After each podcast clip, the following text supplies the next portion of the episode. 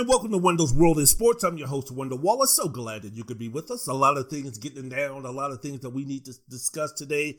I hope everybody is safe. I hope everybody is happy. I hope everybody is doing what they need to do to be safe. I hope everybody is being responsible. I hope everybody is listening to the experts. I hope everybody is doing what they need to do so we can get back to some type of normalcy in life sooner rather than later. Man, on this podcast today, I'm going to be mainly talking about what's happening as far as the sports leagues are concerned. Tom Brady gave an interview to Howard Stern, and I was like, oh my goodness, the real Tom Brady has showed up, and this is so interesting, and this is so unbelievable, and this, that, and the other. Man, I'm going to save that as far as talking about Tom Brady in terms of what he said. I'm going to leave that for later on in the podcast because mainly he's talking about a situation where the season's going to be happening. I don't know if the season's going to be happening as far as football is concerned, or I don't know if it's going to be starting on time, or I don't know if they're going to play a whole 16 games, or I don't know exactly what's going to happen in terms of the NFL. So for me, with Tom Brady going to the Tampa Bay Buccaneers, yeah, that's huge. Yeah, that's big. Yeah, that's a new story, especially in sports. But as of right now, I kind of gave a couple of podcasts ago my thoughts and feelings about what's going to be happening with Tom Brady going to the Tampa Bay Buccaneers. And now it's just a matter of kind of filling time. So again, Tom Brady opening up, Tom Brady showing the world what he's all about, going on Howard Stern and cursing and doing some things and talking about his personal life. And then taking people taking that away and talking about, well, the shackles have finally been let you know, it's off Tom Brady and he's no longer with the New England Patriots. He's no longer being stifled by Bill Belichick. So now he has been liberated. Tom Brady has been liberated. And now we can go ahead and talk and say whatever he wants to. When he never had that opportunity to do that with Bill Belichick and he was just licking his chops to finally get the opportunity to do that. Nonsense, nonsense, nonsense. I will talk about that later on in the podcast. But I want to begin the podcast today, Wendell's World in Sports, with your host, Wendell Wallace. Hello. About this idea that baseball has about starting the season. Because we get, you know, when we go on these podcasts, it's always about any news when the leagues are going to be reopening again, when they're going to be starting. Is the NBA going to finish its season? What about the National Hockey League? Is baseball going to start on time? What about college sports? Um, what about the UFC? Dana White buying a island, really, to put on UFC 249 and then Khabib is not going to show up for it. Jeez, I'll get on to that at another podcast. That'll probably be my opening for the next podcast. But getting back to the podcast today, when are the leagues going to resume? When are the leagues going to start? Well, baseball has this idea about starting in May, possibly May, best case scenario, May, realistically June. This was according to ESPN's Jeff Passan said Major League Baseball and its players are increasingly focused on a plan that could allow them to start the season as early as May. Say what? The plan has the support of high ranking federal public health officials, believe the league can safely operate under those proposed conditions. Hip hip hooray. The outline. The outline basically is that all 30 teams are going to be playing at stadiums with no fans, of course, in the Phoenix, Arizona area, including the Arizona Diamondbacks Chase Field, 10 spring training facilities, and perhaps other nearby fields. Coaches, players, coaching staff, other essential personnel would be sequestered at local hotels where they would live in relative isolation and travel only to and from the stadium. Not they wouldn't be doing that for a week. They wouldn't be doing that for a month. This is for the entire season, and you know that baseball is going to try to fit in all 162 games. Now, the games again would be played without any fans in the stadium, so that for so really for Tampa Bay and Oakland, it would kind of be like playing a home game. But players would reportedly be isolated from their own families at the beginning of the season and possibly the entire season. And depending upon what happens with the coronavirus at the beginning of May, that's when, you know, people would get together or the teams would undergo a two to three week training camp in Arizona as people and players would get tested. Protocol to be out there and then go ahead and they would be starting sometime in May, even though the realistic best case scenario would be for the season to start in June. So, can this really work? I doubt it. I don't know. This is a situation again. I don't think that the Major League Baseball are thinking about the players first, or excuse me, are thinking about the fans first. I think this is a, just a way for the players to try to get paid, for the owners trying to not to lose as much money as possible. But and I, and I get it. Hey man, I get it. Businessmen, they want to make some money. I, I get it. But I just take a look at this, and you know, from the surface, it looks great in terms of okay, you have 30 teams, half the teams will be staying at this hotel or this resort or whatever, and then they just goes to the games, they play the games in front of nobody, then they go back to the hotel room. It's almost like again they're being sequestered. It's almost like living in an upscale concentration camp if you really think about it. But again, can this really work? I don't know. I mean, this is more than just players that are involved with this plan. And I understand because they'll be playing in Arizona, because of the conditions, and because of, speaking of this, just in case someone does come down with the coronavirus, they can go ahead and get him off the roster and then bring somebody back on the roster while the person who was tested for the virus can go ahead and get quarantined for 14 days. So, because of that, there's going to be more the, the, the rosters are going to be expanded, but it's more than just that, man. If you're talking about what they're trying to do, this involves more than just the players that they have to make sure that they're clean or make sure that you know they're doing the right thing as far as dealing with the coronavirus. We're talking about groundskeepers. We're talking about the people who clean up the stadium. We're talking about the hotel workers. We're talking about people who are going to be transporting the players to the ballpark and back. We're talking about the ball boys. We're talking about the umpires. We're talking about the cameramen. We're talking about is there going to be any media that's going to be covering this? Are the games that are going to be on Fox or ESPN? Are they going to have broadcasters doing this? I mean, what exactly does all of this entail? Because if these things are going to be in play, then you're talking about more than just the players that you're going to have to be worried about in terms of these guys coming down with the coronavirus. You're speaking also about a situation where the batting coach, you're talking about the managers, and none of these guys are 18, 19, 20, 25 year old elite athletes. We're talking about guys who have bad sleeping habits, guys who have bad habits in terms of taking care of themselves. Are they going to be able to are they going to be able to? Uh, I guess maybe the word survive is maybe a little bit too strong, but are they going to be able to be able to be functional for the entire period of time with the way that the league wants them to be structured? Not again, not just for a week or a month or two, but we're talking about for the entire season in everything that goes into it. When we're talking about the virus and we're talking about social distancing and we're talking about not being in large groups and when we're talking about all of that, again, how in the world is Major League Baseball going to pull this off? Well, yeah, okay, the players can be sequestered, the players can be in different hotels and they can only go. I mean, really? You really think that we're going to be seeing the best of Major League Baseball if the players are going to be under those type of conditions? Are they going to be able to train? Are they going to be able to see their families? Are they going to be able to keep their sanity? I mean, hell, we have half of America right now going nuts, and we've been self quarantined for what three, four weeks, and we already have people losing their mind. Could you imagine doing this for another three, four, five months in the conditions that Major League Baseball wants its players to be in? In terms of only being within, I don't know, maybe they stay in a resort. I know the, the fancy hotel, but are they going to be able to use the gym? Are they going to be able to use the pool? Are they, I mean, where exactly are they going to eat? And if they're going to be eating anywhere, is it going to be takeout? Is it going to be, uh, when I say takeout, is it going to be fast food? I mean, exactly what is that going to be? They're not going to be able to have their chefs or their, their nutritionists. And if they are going to bring the nutritionists, those people are, are another group of people that are going to have to be accounted for if they're going to be going ahead and taking part and partaking in all of this. So I don't know. I mentioned before about the home plate umpires, just in the game itself. So we know what the home plate umpire, the way he crouches right, right over the catcher and right next to the batter. Well, that's got to be all right because that's definitely not six feet away. And even with the batter and the catcher, the way the bat when the batter steps into the batter's box, the between the distance between him and the catcher, that's not six feet. So exactly what are you going to do about that? When the pitcher needs to have a conference with either the catcher or the pitching coach, you're not going to be able to have that because you have to keep social distancing. What about the players sitting in the dugouts? Six feet. They're not going to be able to do that. So people are going to be what sitting in the stands. People are going to be sitting outside the dugout, sitting with those who are sitting in the bullpen. I mean, how exactly does this work? When the pitching coach comes out to make a pitching change, what's the guy going to do? Stop six feet and have the pitcher toss the ball to him as he runs off the field? I mean, it just doesn't make any sense. Breaking up a double play, turning a double play.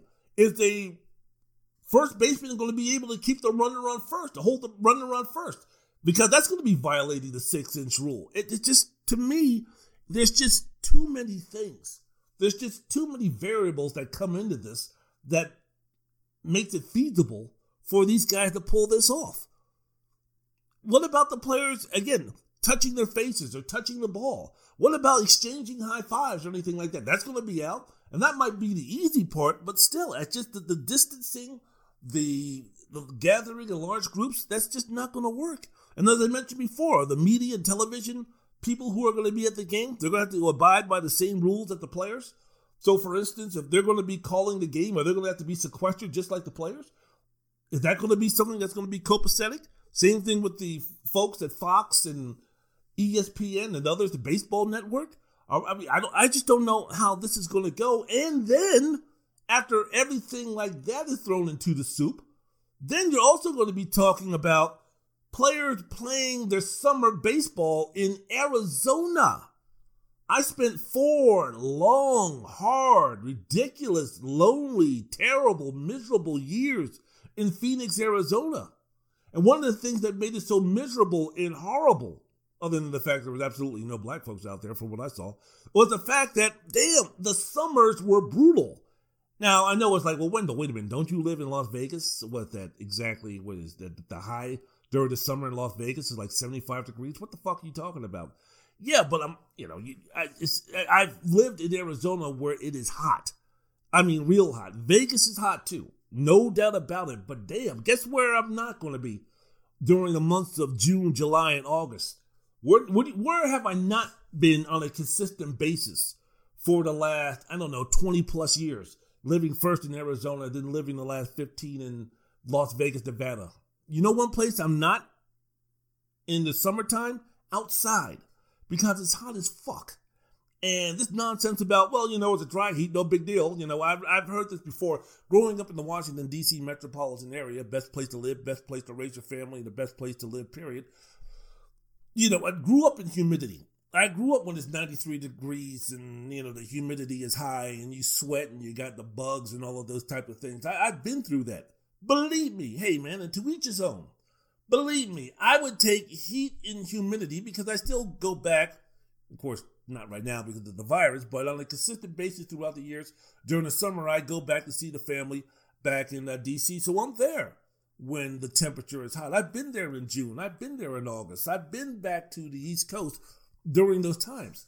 And believe me, it ain't nothing like a hot day out here on a one of those what is a dry heat days when the temperature is like 115 out there in, out here in Las Vegas. No comparison whatsoever. And we're also speaking about one of the advantages I found living first in the East Coast and then moving out here and living in the desert, as I mentioned before, first in Arizona for four years, and then for the last 15 out here in Las Vegas, or 16, I don't know. I got out here in 2003. Shit, 17 years. Ain't that something? But for the last, what, 21 years then, one thing that I've noticed is that, guess what? Out here in the summer, just like in Phoenix, Arizona, it does not cool down if the high for the day in Phoenix in July is going to be like 110, guess what the temperature is at night? 104, 102, 103. It's still hot as fuck. At least in the East Coast, at least when the humidity goes down and the temperature goes down to where it's like 78, 82, 83 in the summer, it's absolutely gorgeous. It's absolutely beautiful. It's absolutely perfect when you're speaking about that. Here, there's no relief. Here, there's no opportunity to hide in the shade. Here, there's nothing. You're in a perpetual oven. Just if you want to get an idea of what it's like to be living in a desert, do this. Set your oven to about 350 degrees. Turn it on for about three or four minutes. Open up the open up the drawer or whatever, open up the whatever to the oven, and then get close to it and feel that heat. That's what it's like living in Las Vegas. That's what it would be like living in Arizona, playing baseball or going outside for a long extended periods of time. You're talking about, yeah, you know what? When I was living in the East Coast or when I was in the East Coast, you know, there was a situation where as soon as I would go out, my shirt would get drenched and I would be sweating and everything. Let me tell you something. When it's 111 and 112 and 108 out here in Vegas, despite it being a dry heat, you sweat You sweat, you get hot, it's uncomfortable. So, my main reasoning and my main talking point for all this is that these teams are going to be playing baseball in the summer out here in Arizona in the temperature that they're playing in that they would be playing in where the average temperature in June is 104, the average average temperature in July is 106, the high for August is somewhere around 117, the high for June is somewhere around 122. I've been out here when it's been 120, 121 degrees. That's hot. Dry heat or no dry heat, that's hot. That's really hot. So now you're expecting, and it's not like a situation where you could have all those games being played at 8, 9, 10 o'clock at night uh, Pacific Standard Time. You're going to have some have some games where they're going to be playing 1 o'clock in the afternoon, 4 o'clock in the afternoon, especially if you're going to try to appease the East Coast crowd, which means that guess what? Arizona, they're going to be three hours behind what's going to be going on in New York or in the East Coast. So guess what? If the Yankees are going to be playing the Red Sox out here at Chase Field in Arizona, that game is going to be starting at 4 p.m. in the afternoon in the summer in Arizona. That's fucking hot. That's really hot. So are the players going to be down with this? Now I know at first you're sitting there talking about, well, are the players really willing to be giving up millions upon millions of dollars with their paycheck? I mean, these guys aren't like NBA players, where you have a plethora of, of uh, Major League Baseball players having their quote unquote brands. I mean, there's nobody in the there's nobody in Major League Baseball that has the marketing or has the advertising or the uh, the the advertisers of someone like a Steph Curry or a LeBron James or anybody like that to where the income can be supplemented just a little bit if they decide not to play this season. Most of these guys don't have the ability to do that. There's some who make a pretty penny or a nice penny um, advertising things, but for the most part, nah, these guys rely on their paychecks for the majority of their income. Are those guys willing to give that up? At first, you would be like, heck no, man. If I'm scheduled to make 10, 15, 20 million dollars, and that's where the bulk of my income comes from, no, I don't, I don't have the ability to go ahead and take a year off because I need that money. But then again, you're asking a lot from these players to basically, again, be sequestered, in a, basically be isolated.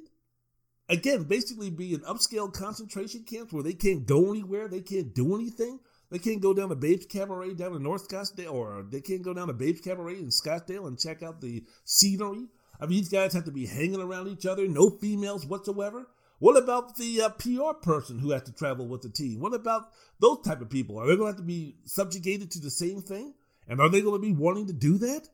There's just, to me, there's just too many hurdles. There's just too many obstacles where people are going to have to deal with it. Where ultimately, I just don't think that's going to happen. I just don't think that is possible. I mean, hell, Mike Trout and his wife are expecting their first child in August.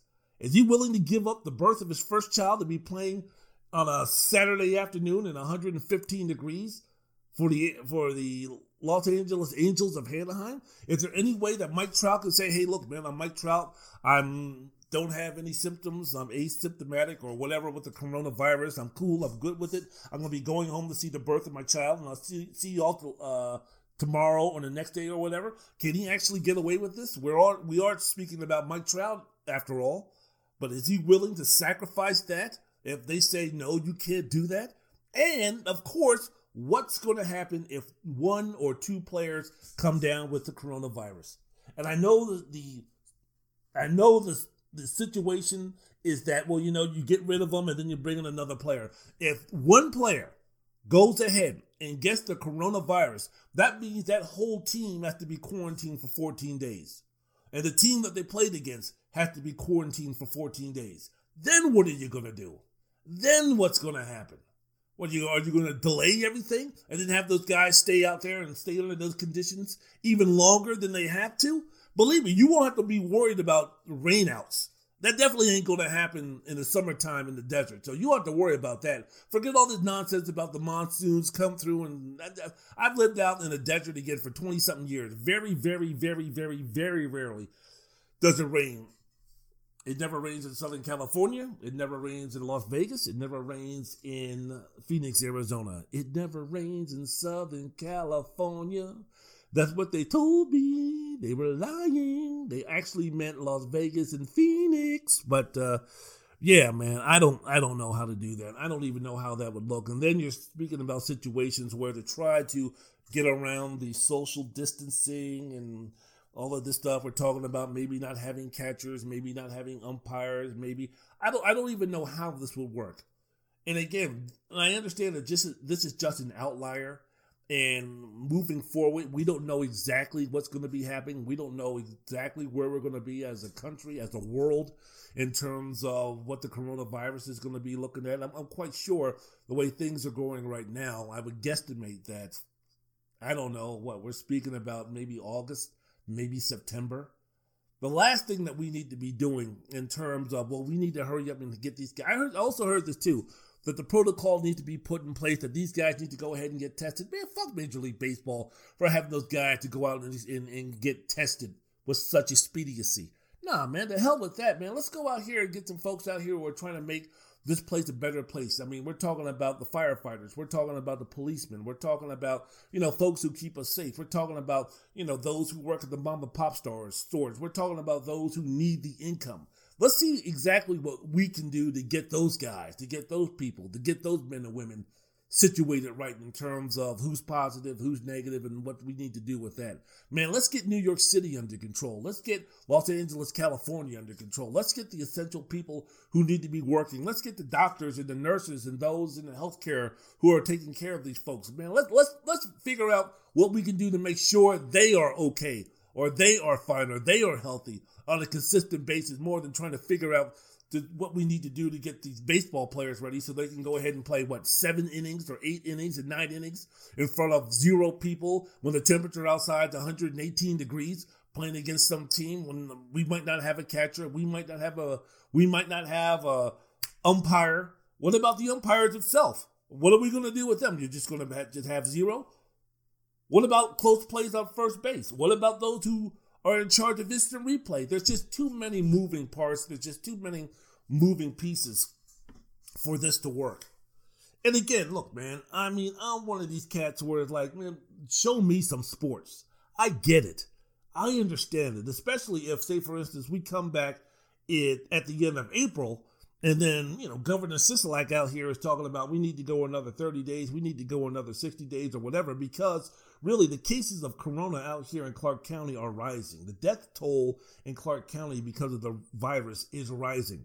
So I'm going to go under the assumption that when this whole thing is reviewed at the end of April, that we're going to probably be self quarantine again. They'll probably start off with two weeks, but something tells me, man, it's going to be like the middle of July, maybe the end of July at the very best, that there might be some lax coming up with this self quarantine. So, what exactly is that going to do? I mean, do we even know within the Phoenix area what are the numbers? To make this work in terms of this coronavirus? How many are the cases going up? Are the cases going down? What's about the testing for the residents of Phoenix, Arizona, and, and the in the neighborhoods beyond and the communities beyond? What what is going on about that? Shouldn't we be more concerned instead of dealing with the ball players, instead of dealing with a thousand baseball players? Shouldn't we be dealing with a thousand social workers? Shouldn't we be dealing with a thousand bus drivers? Shouldn't we be dealing with a thousand uh, construction workers? Shouldn't we be more concerned about getting the test out again to healthcare providers and workers before we start worrying about some baseball players so they can go ahead and play baseball again. To me, it's just it just doesn't make any sense to me. And I would love to just believe me, I would love to do something else rather than watch reruns of This Week of Baseball and I Dream of Jeannie and crime and justice shows and, and all of those things and watching Ken Burns' baseball and PBS's Frontline and watching anything from the History Channel and watching some Bill Kurtis uh, shows and doing something else. I would love to have live sports. Everybody is bringing up all of this, all of these scenarios. Everybody's in their time of being sequestered and really not doing anything. They're they're coming up by watching all of these old baseball games or these old basketball games and football games and such. And I'm like, man, I don't want to watch that nonsense, man. I don't want to watch that garbage. You know why? Because when I'm watching, when I finish watching it, then I want to watch the real thing. I don't want to watch any old games from the NBA right now. You know why? Because I want to watch what's going on in the NBA right now. And it only whets my thirst to go ahead and watch a real NBA basketball game. But unfortunately, there's nothing going on in terms of that is concerned. And then I start thinking about, damn, what about the Clippers and the Lakers rivalry? Damn, what about the situation with, with LeBron James? If the NBA season is canceled, that's another missed opportunity that I have seeing one of the greatest basketball players who ever lived. This is another opportunity, though, or this is an opportunity I would miss to see a great player on the horizon, Giannis Antetokounmpo. I want to see how this all plays out. And hey, I get it. I'm not one of those who are in favor of having any type of sports being played without any type of fans. It just wouldn't make sense. It just wouldn't be right. It would just be bastardized. I don't want I don't want that to happen. But man, I, I miss the NBA. Man, I, I miss what's going I miss the fact that the sports world has virtually stopped. I'm gonna miss the fact that I'm not gonna be able to see the NFL draft the way it normally should be. It seemed like it was going to be one hell of a production out here in Las Vegas, having the having the prospects being what taken across about taken across in a on a gondola or some bullshit like that. I mean, I was looking forward to all of that, and that was not going to happen. But man, safety first, safety first. When I come back, or when the league sports leagues come back, I want them to come back for good, and I want to be, I want them to be playing in front of people. And I want the records to be legit. And I don't want any type of well, this asterisks, and for argument's sakes, we need to do this. One of the biggest arguments in sports, as you know, is who's better, LeBron James or Michael Jordan, Michael Jordan or LeBron James, blah, blah, blah. Everything as far as that argument is concerned, I mean, they use every single thing.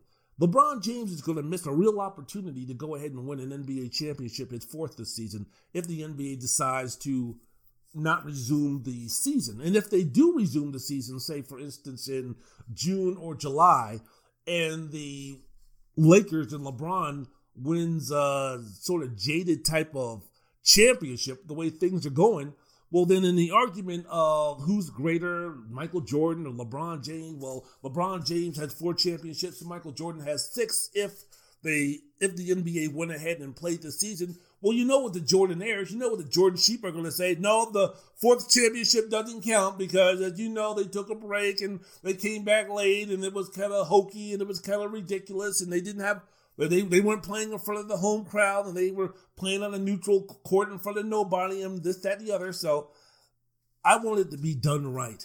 I want everything to be done right. And the biggest thing is that I don't care if you're talking about the NBA, the NHL, the return of Major League Baseball. They want to have this in June. They want to have this in May, whatever. Unless you get some comprehensive testing, not just for ball players, but for everybody, then no. No, this shouldn't be happening. And unless you can have it to where we could be putting people in the stands to be watching these games. You can have the broadcasters, you can have the beat writers, you can have the media following, doing the interviews after the game and all of the, the press conferences until it is back for me. Now, this is just for me. Maybe I'm in the minority about this. I don't know. But until you can have it back to normal, stay away. If that means there's going to be no sports until the year 2021, which equals another eight months, it's going to be tough. It's going to suck. It's going to be horrible. But you know what? if we can get through it, if it means that's what it means, then let's do it, man. Because I'm not about to bastardize any of these sports by putting into something that is just a caricature of itself. Wait, be patient. It's going to suck, but you need to do what you need to do. I want to see my sports. I want to see Major League Baseball. I want to see the NBA. I want to see all of these games played played legitimately, 100%. Anything less, not interested in.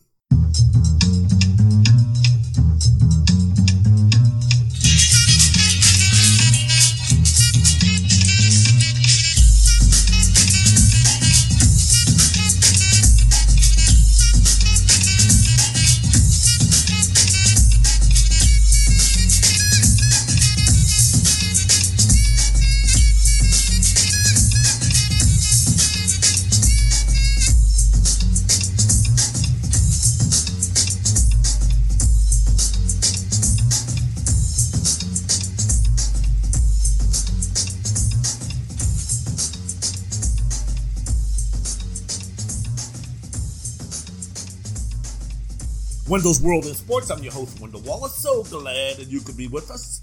A lot of things to discuss today. What's going down in the world? What's going down in the world of sports? As I mentioned before, the big talk everybody's talking about. When are these leagues going to come back? When are when are we going to resume the NBA and the NHL? And as I mentioned before in the first segment, I want to see these games back when they need to be back 100% in terms of the crowd being in the stands, in the stadiums, in the arenas, when everything is cool, when everything is copacetic, when we don't have to be talking about every 15, 20 minutes about the possibility of some guy catching a virus or what's a backup plan or what's a plan B or a plan C if heaven forbid someone gets the virus and we have to shut down things again. I don't want to hear any of that. Give me, and if that means we don't start playing sports again, and that if that means that everything is on hiatus until 2021, then that's what we got to do. Let's just get through this as best as we can. Now, on Sunday, no, on Saturday, the piece of shit that we have in the in the White House right now held a conference call with many of the major sports league commissioners to express his desire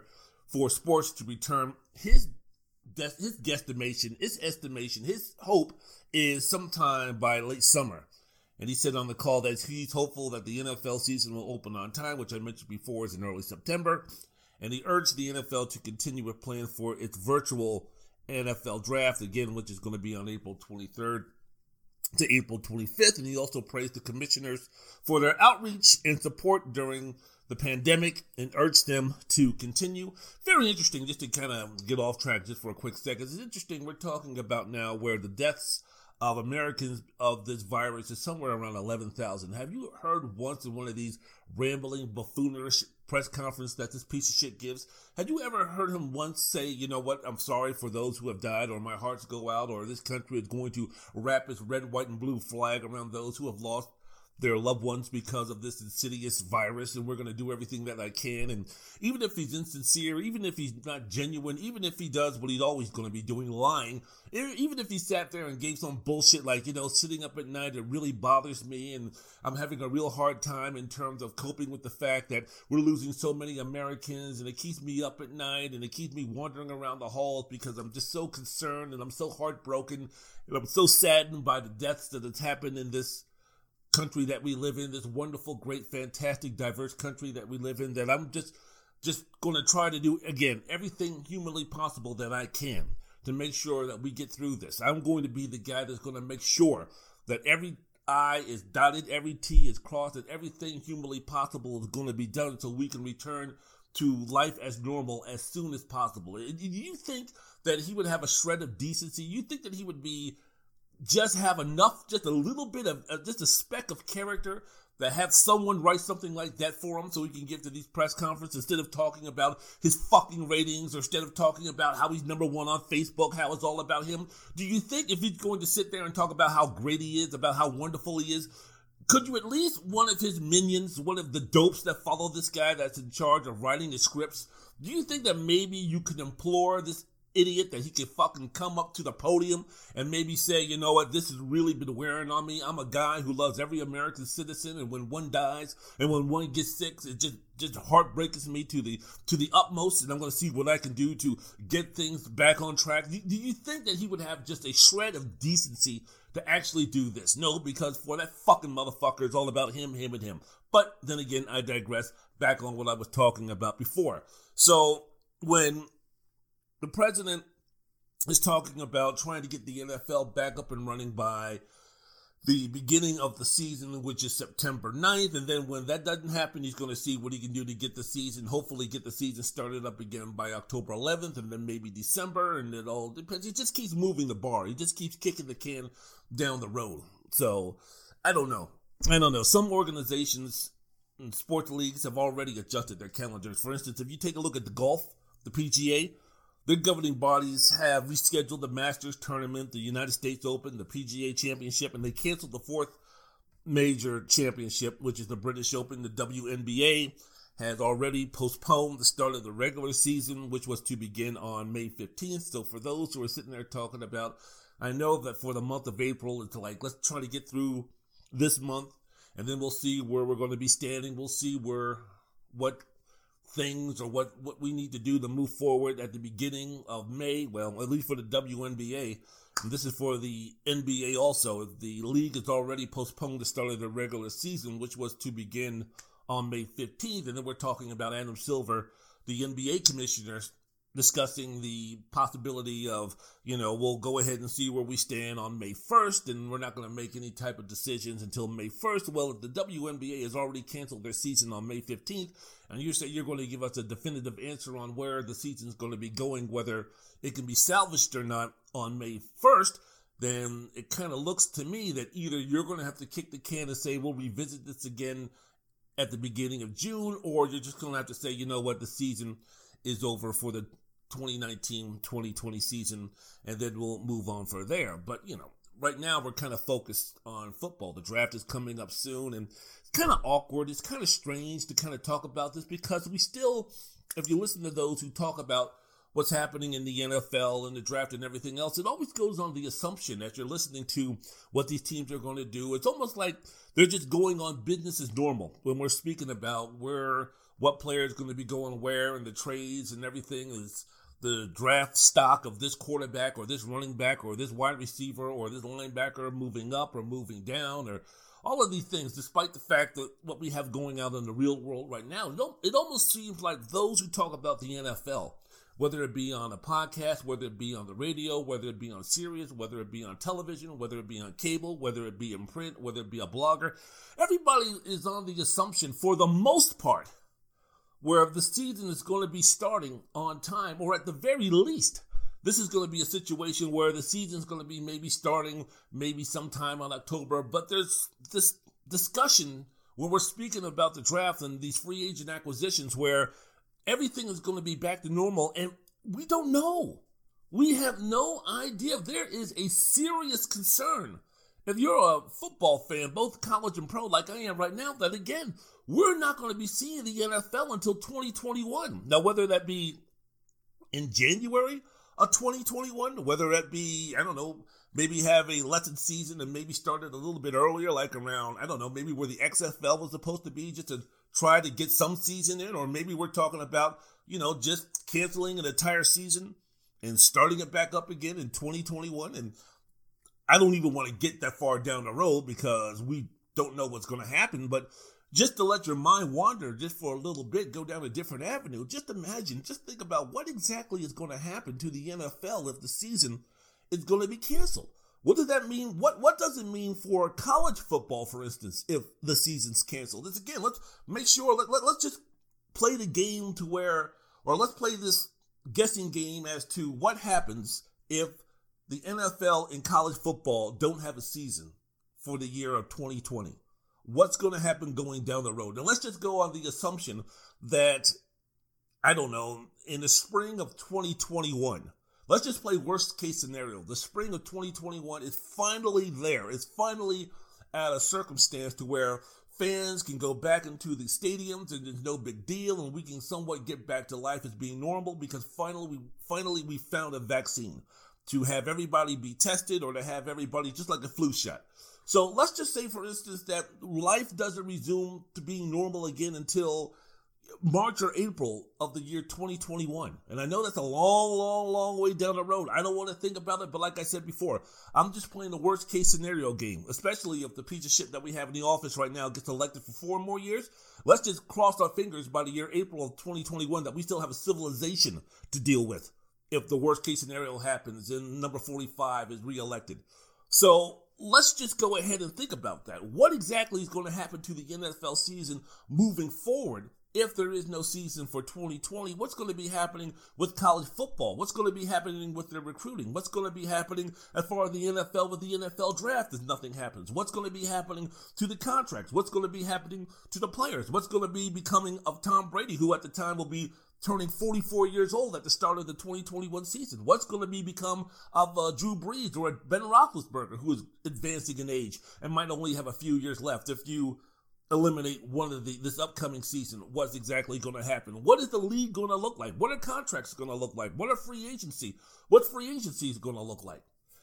It's, I, I can understand because of those questions that the owners and the players are hoping, are praying that we can start the season, that the NFL can start the season on a regular, uh, you know, in September and move on. But I don't know, man. I don't see it. And again, I'm guessing the NFL, if they have to play in front of empty stadiums, the majority of folks who watch the NFL games or the NFL fans, the majority of them aren't season ticket holders. A majority of them aren't going to be going to watch an NFL football game in person. So maybe it's a situation where, you know, we're so football crazy that, hey, we'll watch a football game, we'll watch an NFL game in, in an empty stadium.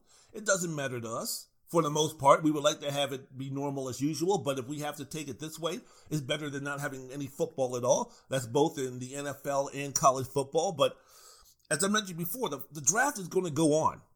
The NFL draft is going to go on April 23rd, April 25th by video conference. And the NFL really, get this, the NFL has been working to test internet connections and install safeguards to ensure that technolo- technology and technological te- technological issues, excuse me, don't result in major problems such as missed picks or insufficient time to make a trade. I mean, wouldn't you think number one that you could just sit there and say, you know what, we're billionaires, we have the technology, we can get this done, but just in case.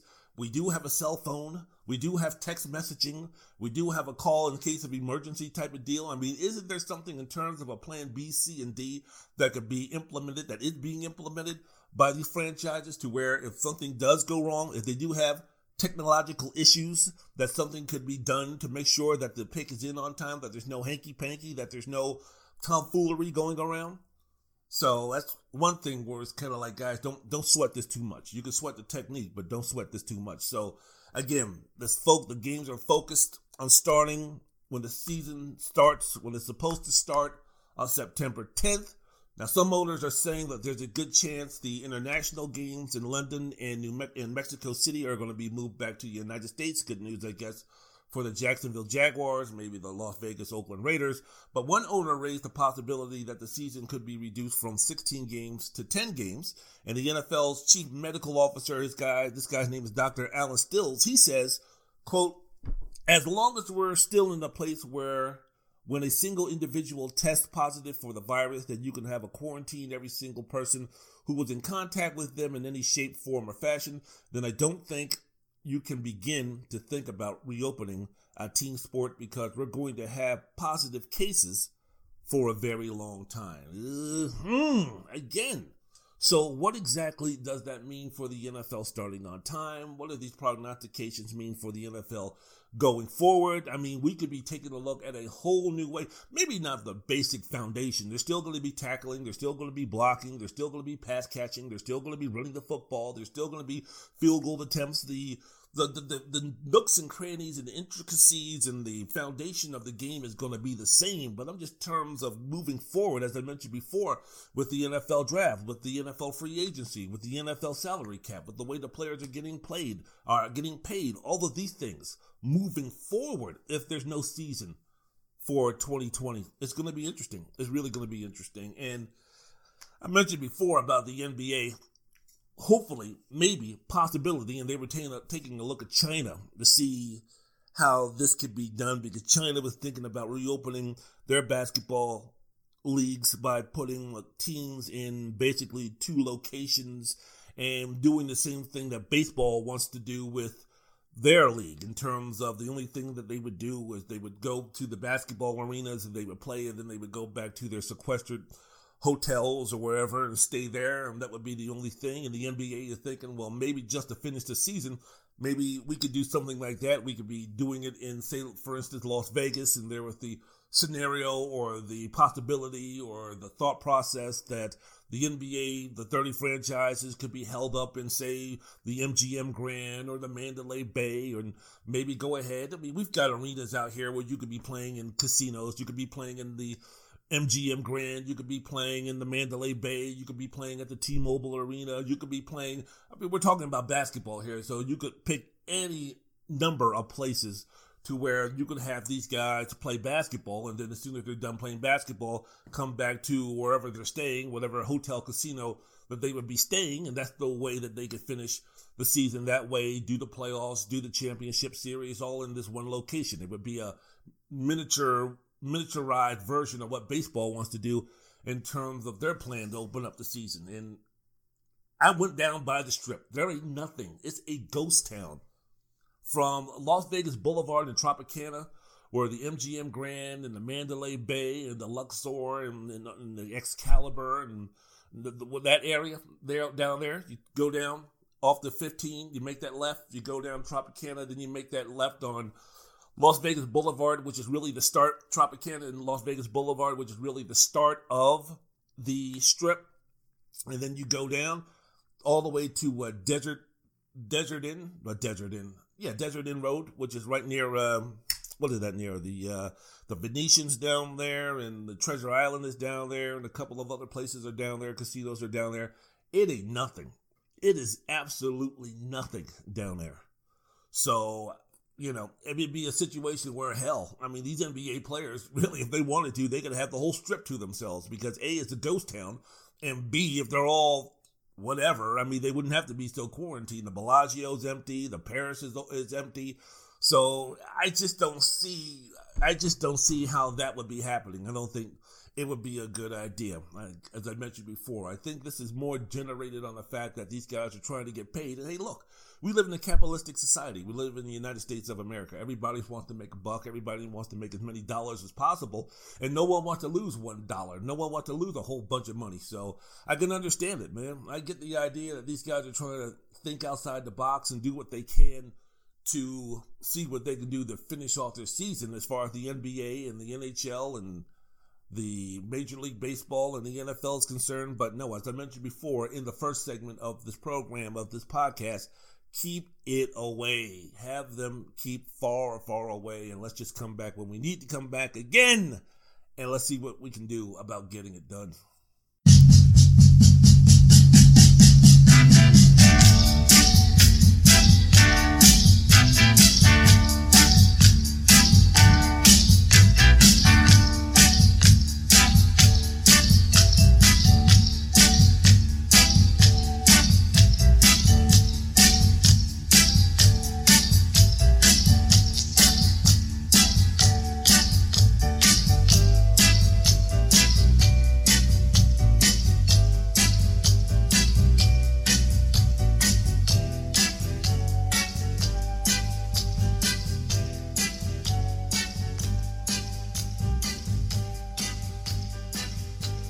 Wendell's World in Sports. I'm your host, Wendell Wallace, the podcast. So glad that you could be with us. Tom Brady, the now Tampa Bay Buccaneers quarterback, gave an interview on Howard Stern. Just going to look and take a look at the highlights from the interview some of the things that was said, some of the things that was mentioned. It was funny because after this interview, the main takeaway from those who listened to it and those who are talking about it is, oh my goodness, this is the real Tom Brady. Tom Brady has been unshackled. Tom Brady has been unleashed. Tom Brady now can be Tom Brady. This is great. He's no wonder the authoritative he's no wonder he's no longer under Bill Belichick. He's no longer being clamped down by Bill Belichick. He's no longer being verbally sequestered by Bill Belichick. He can now go out and do what he wants and say what he wants and be a human being and have fun. And, and oh my goodness gracious, this is so wonderful. This is so fantastic. Please, man, please. Let me give you some of the highlights from the interview. He, on the question of insight from Brady regarding how he tries to relate to teammates who come from different walks of life on the Howard Stern show when he was asked this question yesterday or two days ago, Brady said, quote, I know guys who came from wealthy backgrounds. I know guys who come from nothing. I know guys who came from good high schools, from shitty high schools. You develop relationships with all these different people, and you've got to find ways to connect on different levels with different guys. All right. Sounds pretty good. Let me tell you something. I've been in a I've been in a situation before where I've been mainly hanging around like young folks, and I'm one of the older guys there by a lot.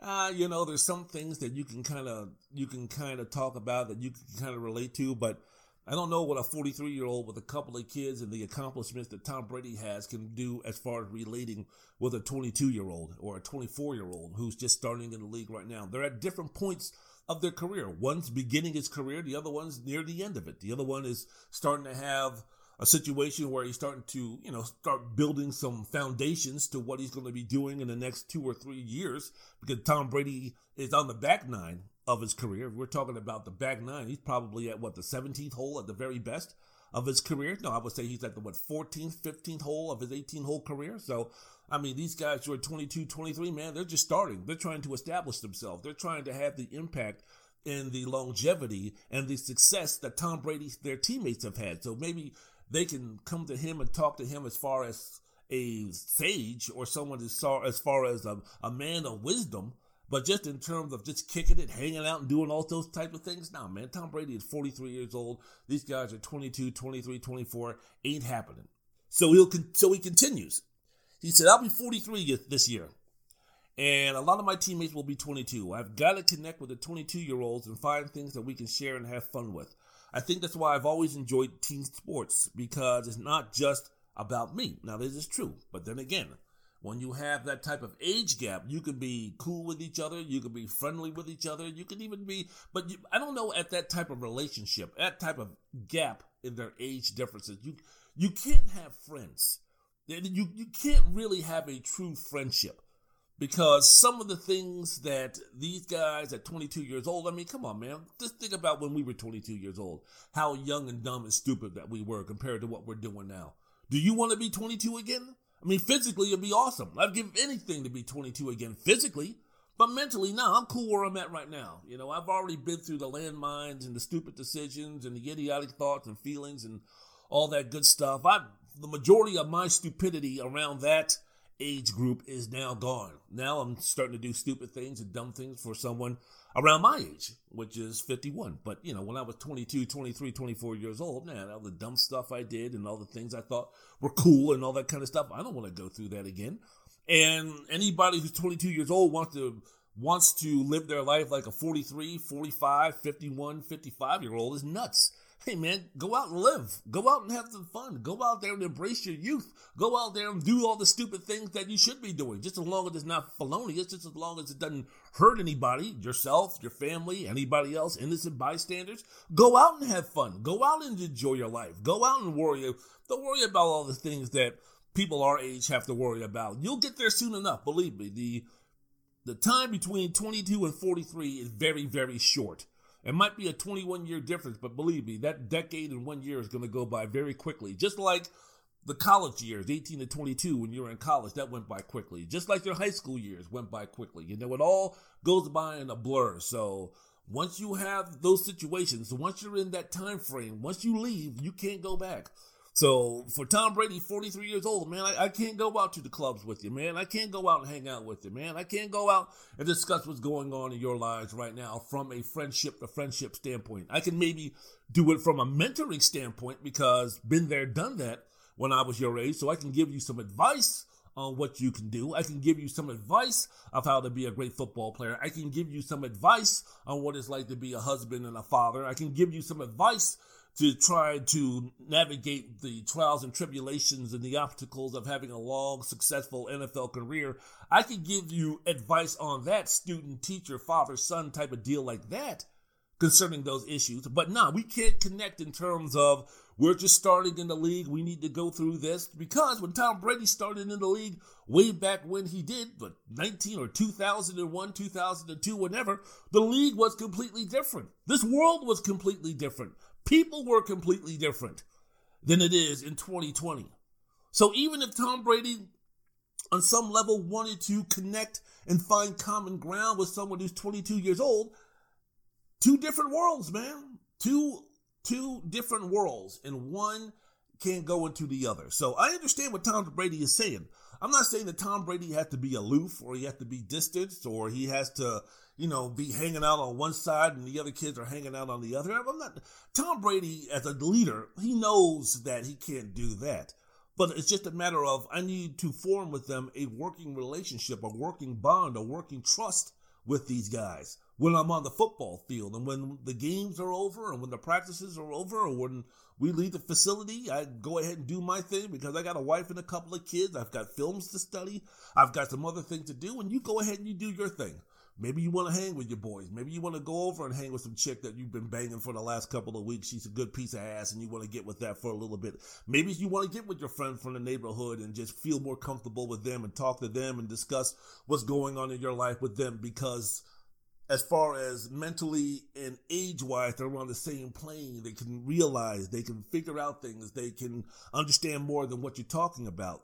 You go ahead and do that. But what Tom Brady is talking about, as far as finding connections, finding ways that we can share and have fun with. That's mainly purely from a football standpoint, which is in winning games, seeing what we can do to win football games, to win championships. That's what I think Tom Brady means. So, as part of the interview, as he continued with Howard Stern a couple of days ago on Sirius XM, he was asked whether he he asked whether he, he ever went to Bill Belichick and essentially demanded to demanded the coach to get rid of a player. So basically, you know, we, we see this all the time, whether it's rumored or not, especially in the NBA when the you're talking about uh, someone the stature of a LeBron James or a Michael Jordan or Larry Bird or Magic Johnson or James Harden or whoever is the quote unquote face of the franchise.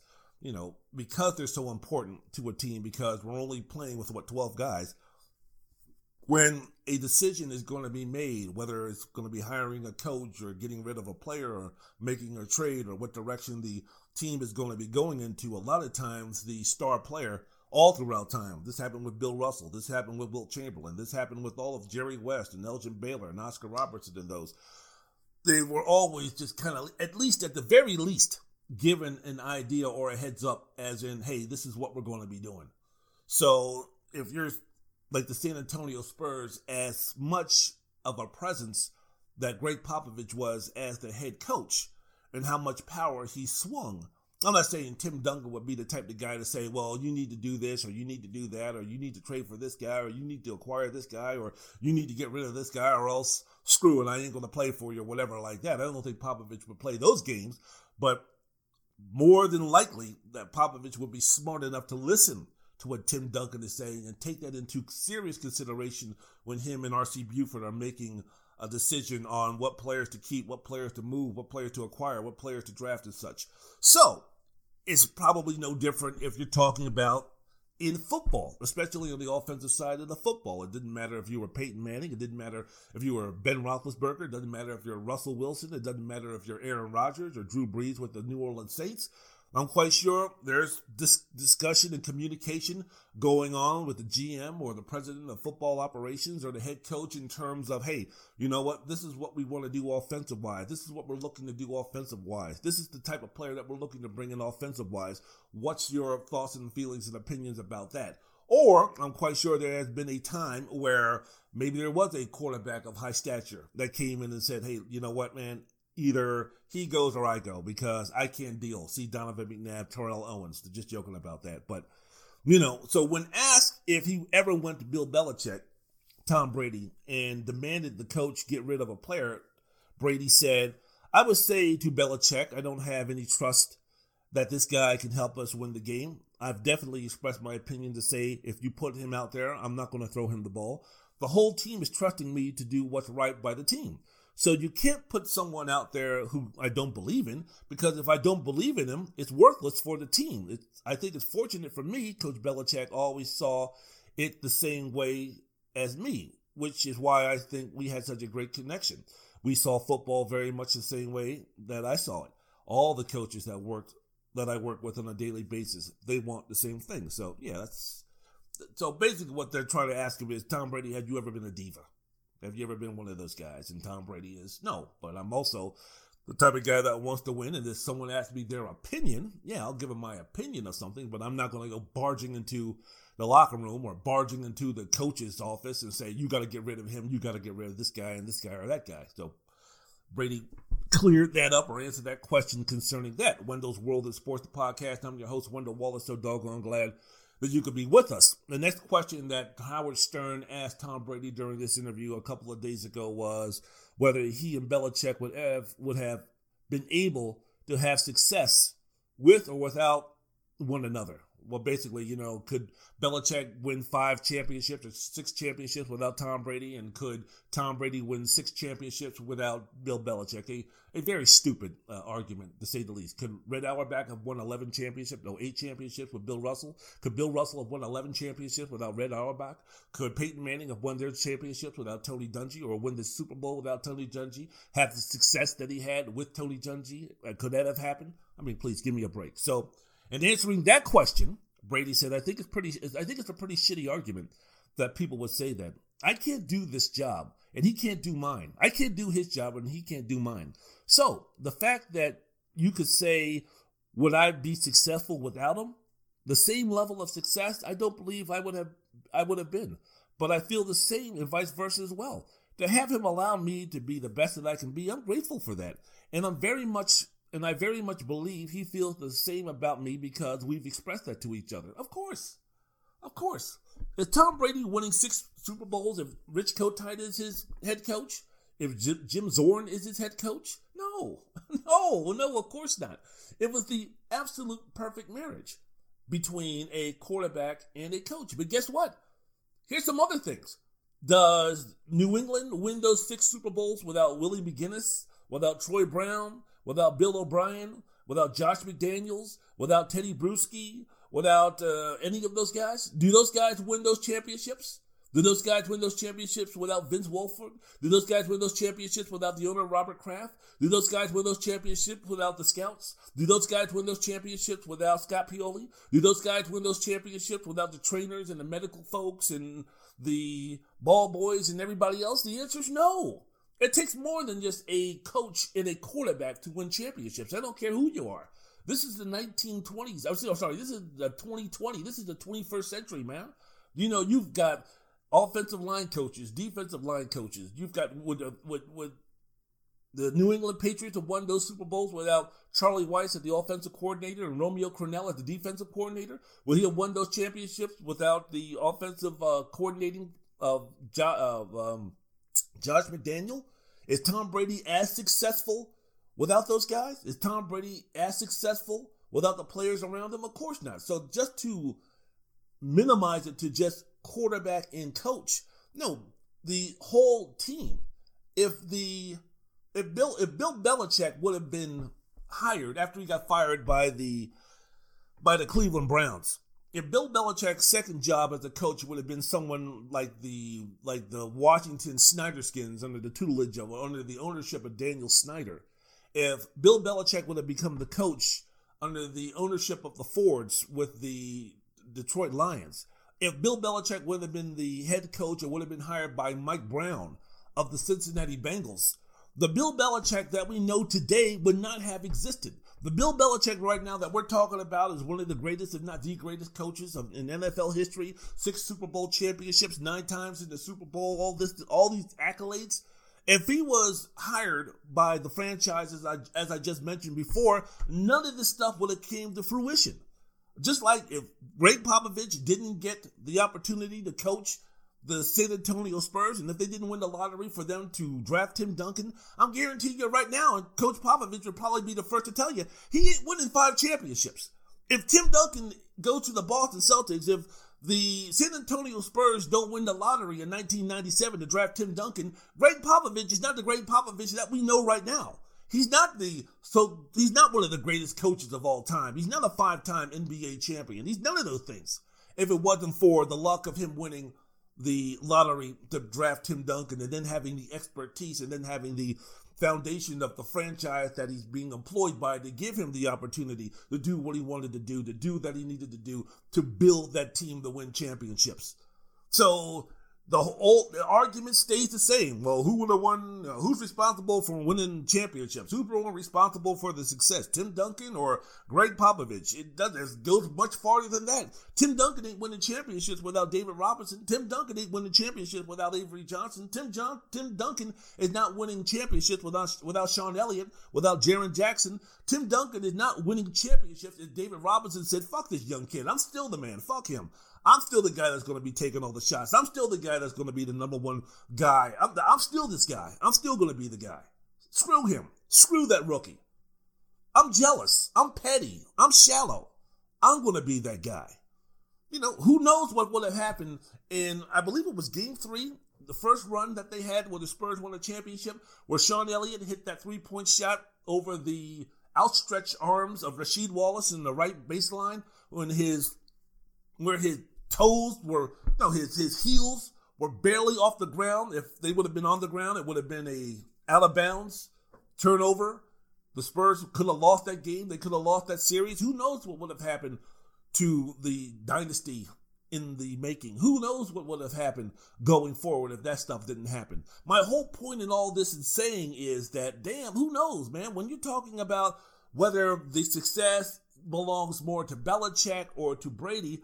It's much, much, much deeper than that to the point where that argument is pretty mute and pretty senseless, in my opinion. None of those guys would have been successful without each other. But guess what? Those two guys, it could have been Bill Belichick could have drafted Tom Brady. But without putting the other players around him, it didn't make any difference. Those guys weren't winning six Super Bowl championships. Those guys weren't going to the Super Bowl nine times. Those guys weren't having the success that they did over a 20 year period if the offensive coordinator sucked, if the defensive coordinator sucked, if Teddy Bruschi was a bust, if Ted Johnson was a joke, if Troy Brown didn't sacrifice some of the things that he had to do to make the team better, if they didn't have a Deion Branch, if they didn't have a Lawyer Milloy, if they didn't have a Ty Law, if they didn't have a Scott Pioli, if they didn't have a Romeo Crennel. So I've always found that stuff. What what happens if Robert Kraft all of a sudden got jealous about what was going on and he felt that you know what I'm the owner of this team. Why is Bill Belichick getting all the love? Why is Tom Brady getting all the love? I need to have more adulation come my way. So let me do something stupid. What happens if Robert Kraft had the same outward personality and ego as uh, as a Jerry Jones of Dallas? If you remember him firing Jerry uh, Jimmy Johnson how many more championships, how much more of a dynasty could Dallas have put together if egos didn't get in the way, mainly from Jerry Jones' side? What happened if Robert Kraft all of a sudden wanted to be more hands on? And that might have broken up the relationship between Belichick and Brady after they won their super their second Super Bowl championship. Who knows? Who knows? So a lot of things go into play here. I mean, for instance, what happens if I don't know Mike Martz used the common sense of handing the ball off to Marshall Faulk more? In the first Super Bowl that the New England Patriots won. I don't know what happens if Pete Carroll decided to run the ball on the one yard line at the end of the game to Marshawn Lynch. Who could have? What could have happened? Let's say, for instance, that if Kyle Shanahan, it's not really his fault, but let's say, for instance, that Atlanta would, would have made a few more plays for them to win the last Super Bowl that uh, the New England Patriots won under Bill Belichick and Tom Brady. So I, I don't. All of these things to me factor in when you start talking about, oh, you know, uh, who's more important and who's going to win more championships and who's more responsible for the dynasty and, and all that kind of nonsense. I don't, I don't play that game. I don't play that game in any sport. So that's just my long way of explaining that Tom Brady gave the good answer to say, hey, look, you know, we were both important for each other and we both needed each other to win these championships and we're not as successful apart than we were together. So to sit there and say, well, I think Brady deserves 70% and Bill deserves 30%, or I think Belichick deserves 66.638475 of, of the credit, while Brady deserves 32.743843% of the credit. It's just, to me, it's just nonsensical not worth discussing and really a waste of time when we do all those things. Wendell's World of Sports, the podcast. I'm your host, Wendell Wallace still motoring on about what's going on with Tom Brady. It's just interesting to at least Tom Brady open up just a little bit. I'm glad that he's at the point of his life now where he feels comfortable enough to go ahead and talk about some things. And I'm one of these guys, as far as athletes are concerned, very few athletes really interest me as far as what they do off the field or their home life or what type of fathers or parents that they are and what they do in their day to day. I mean, my main thing with them is to critique what they do on the playing field. And then after that, man, that's your business. I don't want to get into your business. I don't want to sit there and judge what kind of father you are or what kind of husband you are or what kind of friend you are. I don't, I don't, I don't want to get into that. You know, when I watch somebody play on the football field or on the basketball court or on the tennis grounds or in the square circle or in the octagon, I can, I can kind of tell what type of a player that you are. I can tell what type of competitor that you are. I can kind of give and I can kind of formulate what type of, um, of, of a person you are in terms of what you do for a living. You know, in, in that arena, I can go ahead and do that. Sometimes I veer off, and I might talk about someone's personality in terms of outside of the court, outside of the stadium, outside of the arena, what type of person that they are, considering the community or something like that. I'll, I'll venture out there sometimes, but for the most part, when you start talking about what type of father that he is, or what type of son or daughter that they are, or what type of husband or wife that they are. I, I, I, leave that alone. I don't want to get into that. I, I don't I don't know. I'm not with these guys. I've never seen a camera has never been in to where I can judge what type of parents that they are, or what type of husband or wife that they are. I'm not. I'm not there. I'm not there, and I don't want to get into that. So when Tom Brady leaves, leaves the football field and he's done st- talking about football, for me, that's it, man. That's cool. That's fine. You go ahead, you do your things, you hang out with your kids, and you you know hang out with Gisele, and you become a good father and a good husband, and you work on that, and whatever happens once the doors close, whatever happens once you get into the car and you leave the stadium, that's your business. I'm not interested. I don't want to get into it.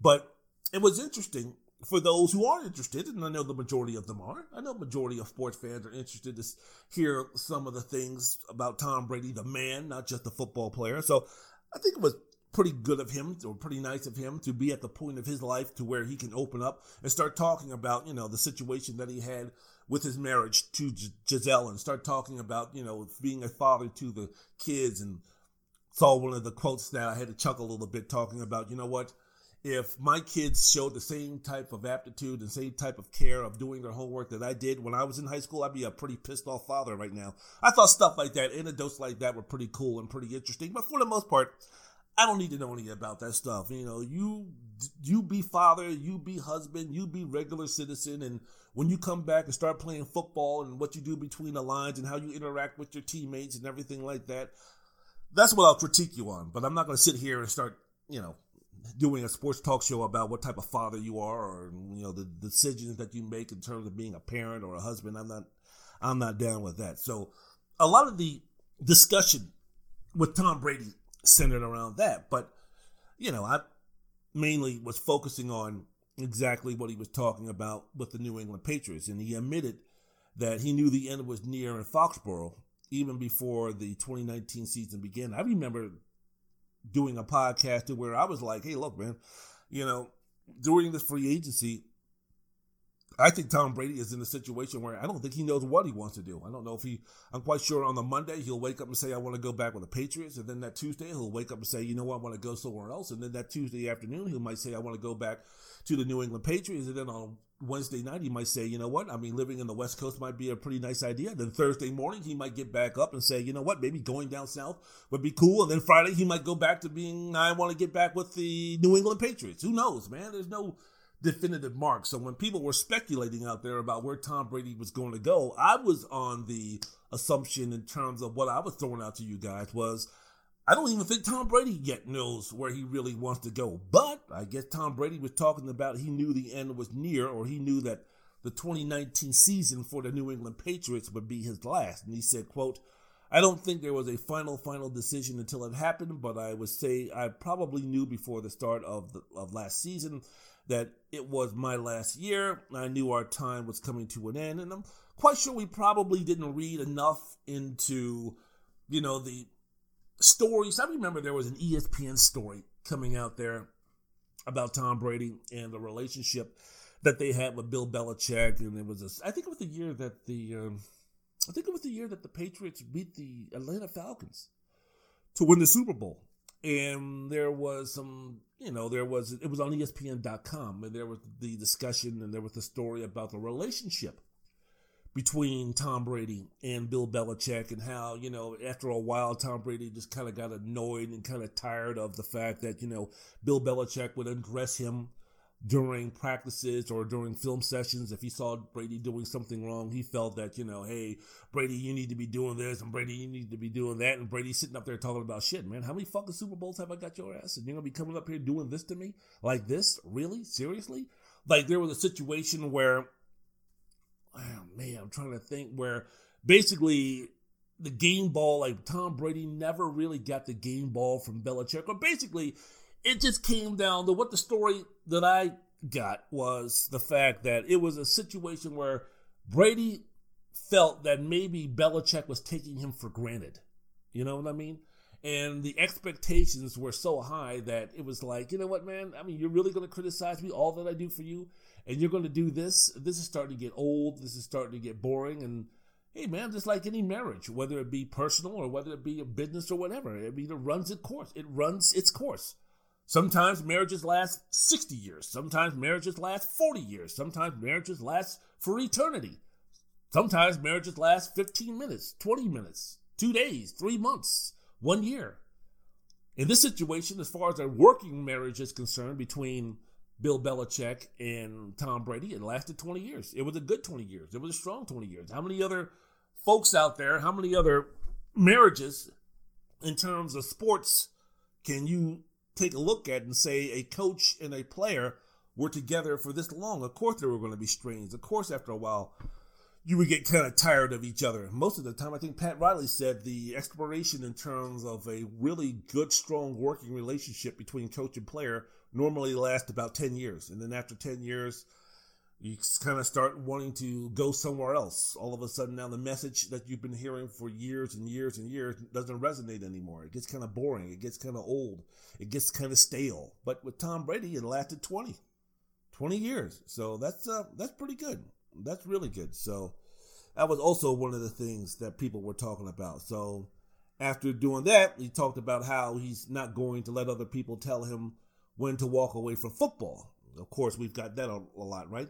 Protect your legacy, Tom. Protect your legacy. Protect your legacy. Go out as a Patriot. Take a look at Cal Ripken. Take a look at Tim Duncan. Take a look at Kobe Bryant. Take a look at uh, uh, Reggie Miller. Take a look at all these guys. They all finished their careers with one team. And look how iconic they are. Look how wonderful and awesome that they are. Do that, Tom. Stay the whole time. If every anybody was going to stay their entire career and show the loyalty with one team, especially in the NFL, when you've had examples of Joe Montana and Emmitt Smith and Jerry Rice, and you can take all of the really great players from the past 20, 25 years, it always seems like they finished their career somewhere else. Tom Brady was going to be the exception. Do that, Tom. Do that, Tom. But Brady was like, nah. So again, talking about, you know, people telling him to go away or people telling him to retire, he said that, quote, I could sit here and say, stop playing football. So I would worry about what's going on. No, I, I could sit here and say, stop playing football so I could worry about what's going to happen or worry about this or that instead of saying, why don't I live my life the way I want to enjoy it? For me, it's doing what I love to do. Don't tell a musician to stop singing at age 42. You don't tell a great painter, stop painting at 42. If you want to stop, stop. Go ahead. But for me, because I feel I can still play, doesn't mean I should stop playing because that's what everyone tells me I should do. Amen. Amen, brother. I mean, anybody, I don't think anybody, quote unquote, tells you what to do, but what they're saying, maybe a suggestion should be that maybe you should retire. They're channeling their inner, what they would do, into what you would do. Obviously, not knowing. They've never been in the position that they've been, for the most part, of people telling you that you need to hang it up you need to protect your legacy. Does anybody remember that Willie Mays played his last couple of seasons or his last season with the New York Mets? Does anybody remember that Babe Ruth played his last season with the Boston Braves? Does anybody remember that Johnny Unitas finished his career with the San Diego Chargers? Does anybody remember that Michael Jordan played a year and a half or so with the Washington Wizards? Does anybody remember any of those things? Does anybody remember that Akeem Olajuwon played his final season in Toronto? Does anybody remember that Patrick Ewing played his final season in Orlando? Does anybody remember that Shaquille O'Neal played his final season with who? The Boston Celtics? Does anybody remember any of those things? Does anybody remember that Jerry Rice played his final season with the Denver Broncos or Seattle Seahawks, one of those two? Does anybody remember? Does that put a stain on anything? Does anybody sit up there and talk about when they talk about the greatness of Joe Montana or the greatness of Willie Mays or the greatness of Hank Aaron or the greatness of Babe Ruth or the greatness of Pete Rose who played with the uh, Philadelphia Phillies and some others after he left the Cincinnati Reds? Does anybody sit up there and talk about and say, oh, you know what, great player, awesome career, one of the greatest ever, but you know what?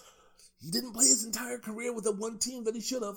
Is anybody sitting there taking points away from Michael Jordan because he played, he didn't finish his career with the Chicago Bulls? Is anybody taking points away from Brett Favre because he didn't finish his career with the Green Bay Packers? Is anybody taking points away again from Willie Mays because he didn't play his entire career with the New York San Francisco Giants? No, no, no. So for Tom Brady, who cares? Let's just say, for instance, that the season starts on September 10th and Tom Brady turns out to be an absolute disaster, turns out to be a complete bust, turns out that he's done, he's washed up, he's through, he's finished.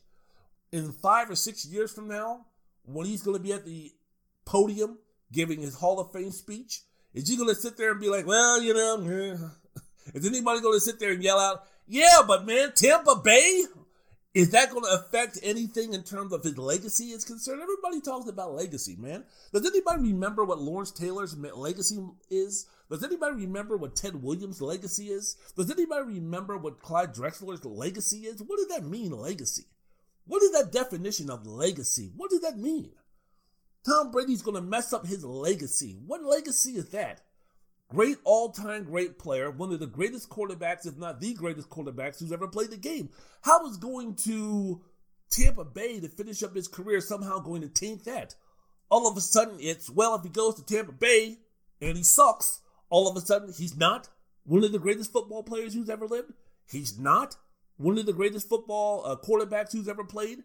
He's not a guy who's won six Super Bowl championships. He's not all of these accolades that he that we can name concerning Tom Brady, all of a sudden now that's that's dimmed, that's washed away, that's that's that's that's stained for some reason because he finished his career with the Tampa Bay Buccaneers.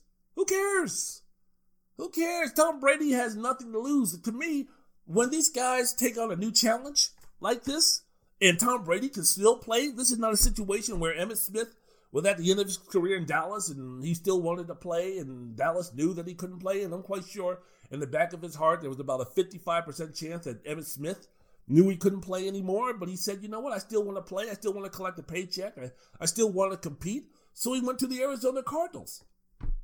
This is not that type of situation with Tom Brady where Emmitt Smith was done, went to the Cardinals, and he was the one that found out that he was done. This isn't a situation like Ali, who thought he could he could still box, maybe because of ego, maybe because of uh, financial reasons, but he got into the Bahamas. He got in there and fought Trevor Berbick in the Bahamas and lost a 10 round decision. This is not Joe Louis getting knocked through the ropes in round eight by Rocky Marciano to end his career. This is not the Sugar Ray Leonard taking a terrible beating by terrible Terry Norris to finally let him know that his career was over. Tom Brady is still a guy who is a doggone good quarterback.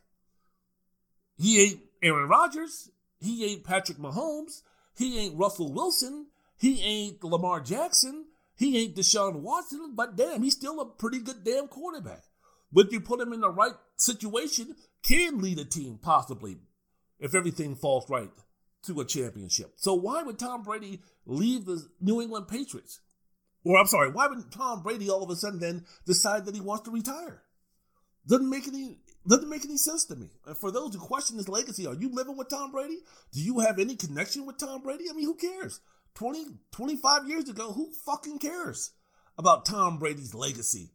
I'm, tearing, I'm guaranteeing you right now, in the year 2060, or in the year 2050, or 2040, the large majority of the population that's living, if we still have a civilization to begin with, depends on what happens in November but if we still have a normal, active civilization in the year 2035 or the year 2040, the majority of folks who are living in this country, who are running this world, they're not going to know who Tom Brady is. They're not going to give a fuck who Tom Brady is. They're not going to care about the legacy of Tom Brady. Just like I'm telling you right now, nobody gives a fuck about the legacy of Sammy Baugh or Otto Graham or Johnny Lujack or Bronco Nagurski or any of those guys.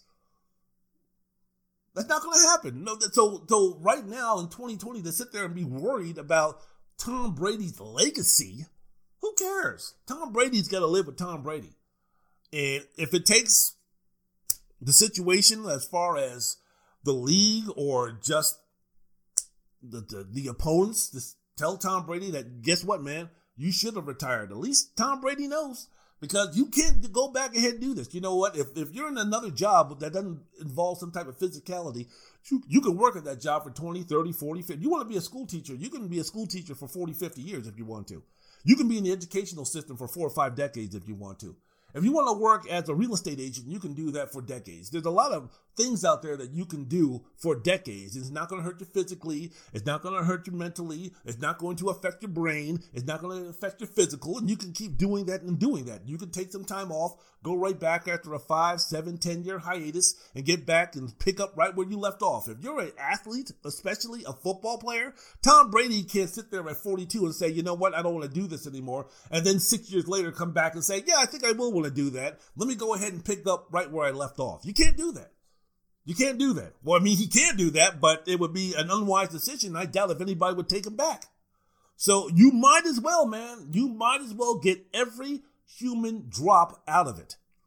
When I was 26 years old, way, way back when, I made a decision when I was living in my hometown, the Washington, D.C. metropolitan area.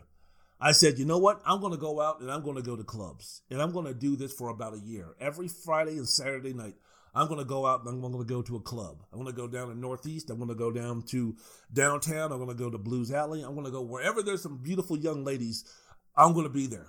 And I'm going to be there where the music's going to be pumping and there's going to be a lot of people and all those type of things.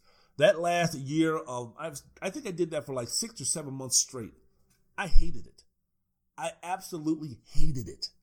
I hated going downtown. I hated going into those places. I hated being wall to wall when there's nothing but when basically it was a boys club. I hated the fact. I hated playing the games. I hated all that bullshit about, hey, what's up? How you doing? You want to dance? What's your name? Blah, blah, blah, blah. I hated that bullshit. Hated it. But the reason why I did it is because I don't want to be, because at the time I was single. I said, I don't want to be one of these guys who you see every now and then when you're at the club and the medium age at the club is like 24, 25 years old, and you always see that guy who's like 31, 32, 33, the old guy that's in there and he's trying to talk to the girls, he's trying to relive what these 20 year olds are doing or these guys and gals in their 20s are, are doing. You see that one guy and he's pathetic, he's a joke, he's a clown. And I said, you know what? I'm not going to be that guy. I am not going to be that guy. And for me to ensure that I have the greatest chance of not reverting back and going back to these clubs when I'm 30 and 31 and 33 and 35. The best chance I know how to do that is to have my last remembrance of going to these clubs is being nothing but agony and frustration and just like total boredom and just get me the fuck out of here. That's what I want my when I think of clubs, when I think of the whole club situation, just clubbing, like the like those in their 20s do. The last image I want to have is the year that I went and I was going out and I hated every moment of it. But guess what? If it means down the road that it doesn't entice me, that I have no no type of itch to be scratched by going to a club. I'm talking to some chick who's 24, 25 years old when I'm 32, 35. If I have to go through this bullshit, then I'll go through it because I'm happy, I'm content, there's no looking back. I haven't been in a club like that in decades, and I have absolutely, positively, unequivocally no desire to go back in there. Too many people, too much smoke, too much bullshit, too much. I don't want to ever step foot back into a club once again, especially surrounded by some 20, 20 year olds, 20 something year olds. That's the same thing with Tom Brady. When Tom Brady gets done, playing football. I'm quite sure that 48, 49, whenever that is, he's going to sit back and say, you know what, man, I, I have absolutely zero desire. And it makes it easier for him to talk about football. It's, easier for him to talk about his career and his legacy and do all these other things and be still involved in the game in a separate situation without ever having the desire to say, man, you know what? I wonder what it would have been like if I would have gone back when I was 42, 43, 44. You know, there's going to be someone who's going to try to do it. You know there's going to be someone down the road, whether Tom Brady is in his 50s, 60s, or 70s. You know the way that we're going, that we're evolving, that there's pretty soon going to be some guy who's going to be a top five, top six, seven athlete when they're going to be in their early to mid 40s, maybe even their late 40s. Maybe that's going to be something to where we're going to see a bunch of guys playing sports at a high level and doing well and competing in hockey and basketball and tennis and football and basketball and, and uh, baseball and everything that are going to be in their 40s that it's not going to be it's not going to be anomaly to see someone who's 42, 43, 44, 45 years old still doing really, really well. 10, 15, 20, 25 years from now, the way nutrition is evolving, the way we just evolve as human beings.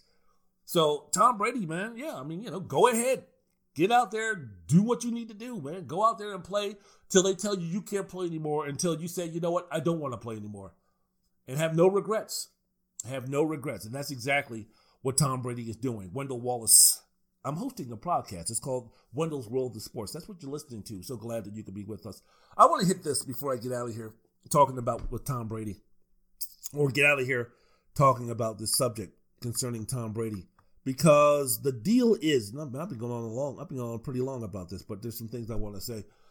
I don't know exactly when I'm going to be when I'm going to be talking about Tom Brady again, so I want to get everything out again concerning this. What many people took away from the interview, the new Tom Brady, he's new and improved. Ah, Bill Belichick, he suppressed Brady. He didn't allow him to show his personality to let people know who he really is. You know, now without being in the New England Patriots franchise, he's now free, free at last, free at last. Thank God Almighty. I'm free at last to talk about Gisele and my kids and my wants and my needs. And Lord have mercy. I can talk about it. I can talk about it with black folks. I can talk about it with Asian folks. I can talk about it with Hispanic folks. We can all get together without Bill Belichick talking about you can't say this and you can't do this and you can't be on this TV show and you can't say these things and you can't use them words. Thank goodness gracious that I'm finally gone from the New England Patriots. Thank the Lord that I can finally go ahead and say and let people know who I am. The real Tom Brady. That bullshit. Give me a fucking break. So somehow, some way that Bill Belichick has been controlling Tom Brady. And now, thank goodness, we get to finally see Tom Brady. Now he's just free to go ahead and just talk about whatever, man. I can't wait to hear what he has to say about finding a cure for the coronavirus, or I can't wait to see what his thoughts and feelings are about Joe Biden and Bernie Sanders. I can't wait to see his thoughts and feelings about ISIS, what we need to do. I cannot wait. Ooh, this is going to be wonderful. I cannot wait to hear about his intimate life with Gisele. I can't wait to see what's going to be happening if his son brings home a bad grade. I'm quite sure he's going to run in front of a camera and talk about it because now Tom Brady has been unshackled by the evil dictator known as Bill Belichick. He's finally free. That narrative is such garbage. it is such garbage. I mean, you know what it is? The New England, let's talk about the suppressing. Let's talk about the suppressing. The New England Patriots, they suppress you. Now, yes, I mean, you're not allowed to say anything. You're not allowed to have any personality whatsoever. I mean, Bill Belichick doesn't even let his assistants talk. Can you imagine that? I'm sorry, name me a name me a franchise that allows his assistants to talk. Name me a coach in the NFL that allows his assistants to talk about game plan or anything. That's not like something that's rare. I don't I don't hear the offensive and defensive coordinators from the Seattle Seahawks and from the Arizona Cardinals and from the Indianapolis Colts and from the Miami Dolphins running in front of cameras talking about this game plan and that game plan and this is what we need to do and how this quarterback is performing or how this linebacker is performing or how they're being told what and what not to do by the head coach and how they want to do a pizza commercial or how they want to make a little extra money but they're being suppressed or they're being clamped down or they're being shackled handcuffed by the head coach. I've never heard any interview from a offensive or defensive coordinator from any other franchise so the fact that Bill Belichick doesn't allow his coordinators to speak, that's nothing new. Oh, and by the way, I remember reading a story about Bill Belichick. Yeah, at least when he was in Cleveland, yeah, he didn't allow his assistants to speak, but guess what? He always paid them really, really well and always paid them bonuses. So I don't know what type of dictatorial, evil evil son of a bitch that these guys were working for, but Bill Belichick, at least financially, took care of them, took care of them pretty well. So this oppression that Bill Belichick has cast, this, these rules that Bill Belichick, in terms of suppressing someone's personality and everything, did the New England Patriots depress Rob Gronkowski? Yeah, that Gronk, man, I didn't know anything about that guy. That guy never said anything. That guy, when he was with the New England Patriots, didn't show any type of emotion, didn't show any type of personality. I'd have no idea what Rob Gronkowski is all about. Is he a vivacious guy? Is he a gregarious guy? What about Rob Gronkowski? Because I never knew anything Rob Gronkowski was doing, especially in the offseason, because he was under the monarchy known as the New England Patriots, led by his king ruler, Bill Belichick. Never knew that. Did, wasn't he the same guy that took pictures with porn star Bibi Jones and then put him on his Twitter account? Oh, you're my hero right there, Bibi Jones. That's what I'm talking about. Wasn't this guy the Rob Gronkowski who took part in WrestleMania 33? Wasn't this the Rob Gronkowski who went out and had fun and did a lot of crazy stuff? Wasn't that the Rob Gronkowski? That guy was being suppressed by the New England Patriots? Somehow, some way that Bill Belichick was ordering him not to show his personality? Really? That was a guy whose personality and characters and everything was shackled, was kept down by Bill Belichick? What about Aaron Hernandez? I mean, hell, the Patriots way somehow, some way suppressed Aaron Hernandez. I mean, I'm sorry, that man went out and was killing people. Maybe they should have done a little bit better job in suppressing Aaron Hernandez. So this stuff about, you know, Tom Brady gives an interview and he goes a little bit deeper into what he's all about and he goes ahead and uses a few curse words and all of a sudden now he's this is an indictment on Bill Belichick. Didn't he do Tom versus Time when he was doing that? Taking an inside look that he put on Facebook and such. Didn't he wasn't he doing that when he was still with the New England Patriots? Wasn't he opening up his his life, so to speak, outside of football to let people know what he's all about? Wasn't that when he was under contract, under employment with the New England Patriots, being coached by Bill Belichick? So, what is this stuff about, oh my goodness, Tom is now free to do whatever he wants? No, Tom is just growing up and Tom is just evolving. The 42 year old Tom Brady is a lot different from the 26, 30, 35, 38 year old Tom Brady as a human being. He's evolving. We saw the same thing with Kobe Bryant. Remember when Kobe first got into the league from about 18 to around, I don't know, 24, 25? What was the main thing about Kobe Bryant? What, were, what were people saying about Kobe Bryant? This guy is just a Michael Jordan clone in terms of the way that he talks, the way that he walks, the way that he licks his lips, the way that he, his mannerisms. He's trying to do Jordan. He's trying to be Michael Jordan in every way, shape, or form. And this was a guy in his early years, speaking about Kobe Bryant, we didn't know anything about this guy. We knew nothing about him because he wouldn't let us in.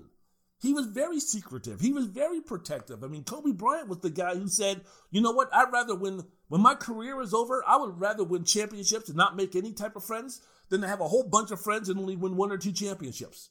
That was Kobe Bryant. He was distant. He was aloof. He didn't really connect with his teammates. A lot of that had to do with the fact that he entered the league when he was 18 years old, and with the exception of Derek Fisher, everybody else were basically grown men. But for the most part, as we saw Kobe Bryant evolve as a man, and he went from being 18 to 22 to 25, and all of a sudden, the Bryant that we saw at 32 and 35, and after Shaquille O'Neal left and he got his own team, and he became the face of the franchise, and his stature in the league started to grow, and he all of a sudden became uh, older and an elder statesman, and all of a sudden, people who were idolizing Kobe when he was just a youngster, they get into the league and they let him know how much of a of a mentor in terms of them uh, a hero that he was. All of a sudden now we see that Kobe Bryant at age 35, 36, 37, and right before death at 42, all of a sudden now Kobe is much more comfortable in the skin. All of a sudden now Kobe is much more comfortable talking about things other than basketball. All of a sudden now Kobe now is more comfortable in his own skin to show us, to show the media, to show the public this is what Kobe Bryant is all about. And all of a sudden, he's open about talking about his relationship with his wife and his children and what being a father means to um, means to him. And talking about other things concerning life, talk about what's happening in the black community, talking about what's going on in this world. All of a sudden now, this 22 year old who we knew nothing about, who was aloof, who didn't really didn't want to be with anybody in terms of the NBA fraternity is concerned, of the players that were his peers, all of a sudden now, this guy is a leader. I remember LeBron James, him talking about when he first got into the league. Look, there were other guys who came up. There were there were elder statesmen of the game who said, "Look, you know what? You're 18 years old. You're looking to be the face of the league. There's a lot of responsibility on you. If you need any help, if you need any advice, if you need anybody to talk to, here's my number. Here's this, that, and the other." LeBron James said, "Thank you, but no, thank you. I want to go ahead and try to do this by myself. No one else has really done what I'm trying to do, so no disrespect, but you're not, you didn't go down the same path that I went to. At the age of 18, you're not facing the same type of responsibilities and the same type of things that I'm going to be facing. So, how can you really, how can you really teach me or how can you really help mentor me on this path when it's a path that you didn't take? I respect you, no doubt about it, but this is something that I'm going to have to do on my own. Now you see LeBron, he's mentoring everybody. He's mentoring guys who just came into the league. He's mentoring college players. He's mentoring guys on his son's AAU basketball team. He's mentoring everybody. Kobe was mentoring uh, the, the, girls on his daughter's uh, AAU uh, basketball team or youth basketball team. These guys evolve. These guys get older. And as you get older and as you get more mature and the knowledge and the acknowledgement that I don't got too many more years left. I mean, when Tom Brady is 20, 21, 22, 24, 25, 26 years old, his main deal is about winning Super Bowls. His main deal is about trying to beat Peyton Manning. His main deal is about trying to win as many games as possible. What can I do? Building my legacy, building my championship uh, ring collection, doing all of those things, being the best teammate that I can be. Because during that time, when you're just beginning your career, when you're in the prime of your career, you're not thinking about the end of your career. You're thinking about establishing yourself at first and then cementing your greatness and then building on that. From the years of 22 to like, I don't know, about 34, 35, 36 years old. I mean, you're young, you're learning, you're still doing those things. That's what Tom Brady was all about. Tom Brady wasn't a guy who was 24 years old, just, just begging to talk about himself and begging to open up his life and telling everybody his innermost thoughts and what he thought, what his feelings are about everything. That wasn't Tom Brady. Tom Brady was more concerned about winning football games. Tom Brady was more concerned about being the best teammate and football player that he could be.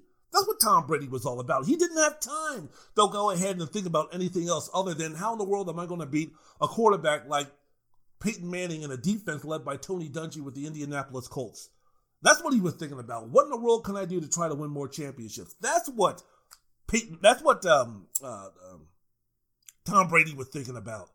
And that's the reason why Tom Brady never opened up about what him and his wife were doing and the problems that they were having in their marriage or the children or anything like that. That's the reason why Tom Brady never went into in depth detail about those things. But now, as a guy who's now seeing the end of his career and making a transition, um, a transition to what's going to be happening when he retires in the next two, three, four, five years, whenever that's going to be, He's more evolved. He's more of a human being. So this nonsense about Bill Belichick all of a sudden has being away from town, uh, being away from Bill Belichick is giving Tom Brady the opportunity now and the reason to sit there and say, "Hey, hey, hey, let me tell you, let tell, let me tell you all about my thoughts and my feelings." No, that's bullshit. That's absolute bullshit. Has that has nothing, absolutely nothing to do with Bill Belichick. Has nothing to do with the Patriots way.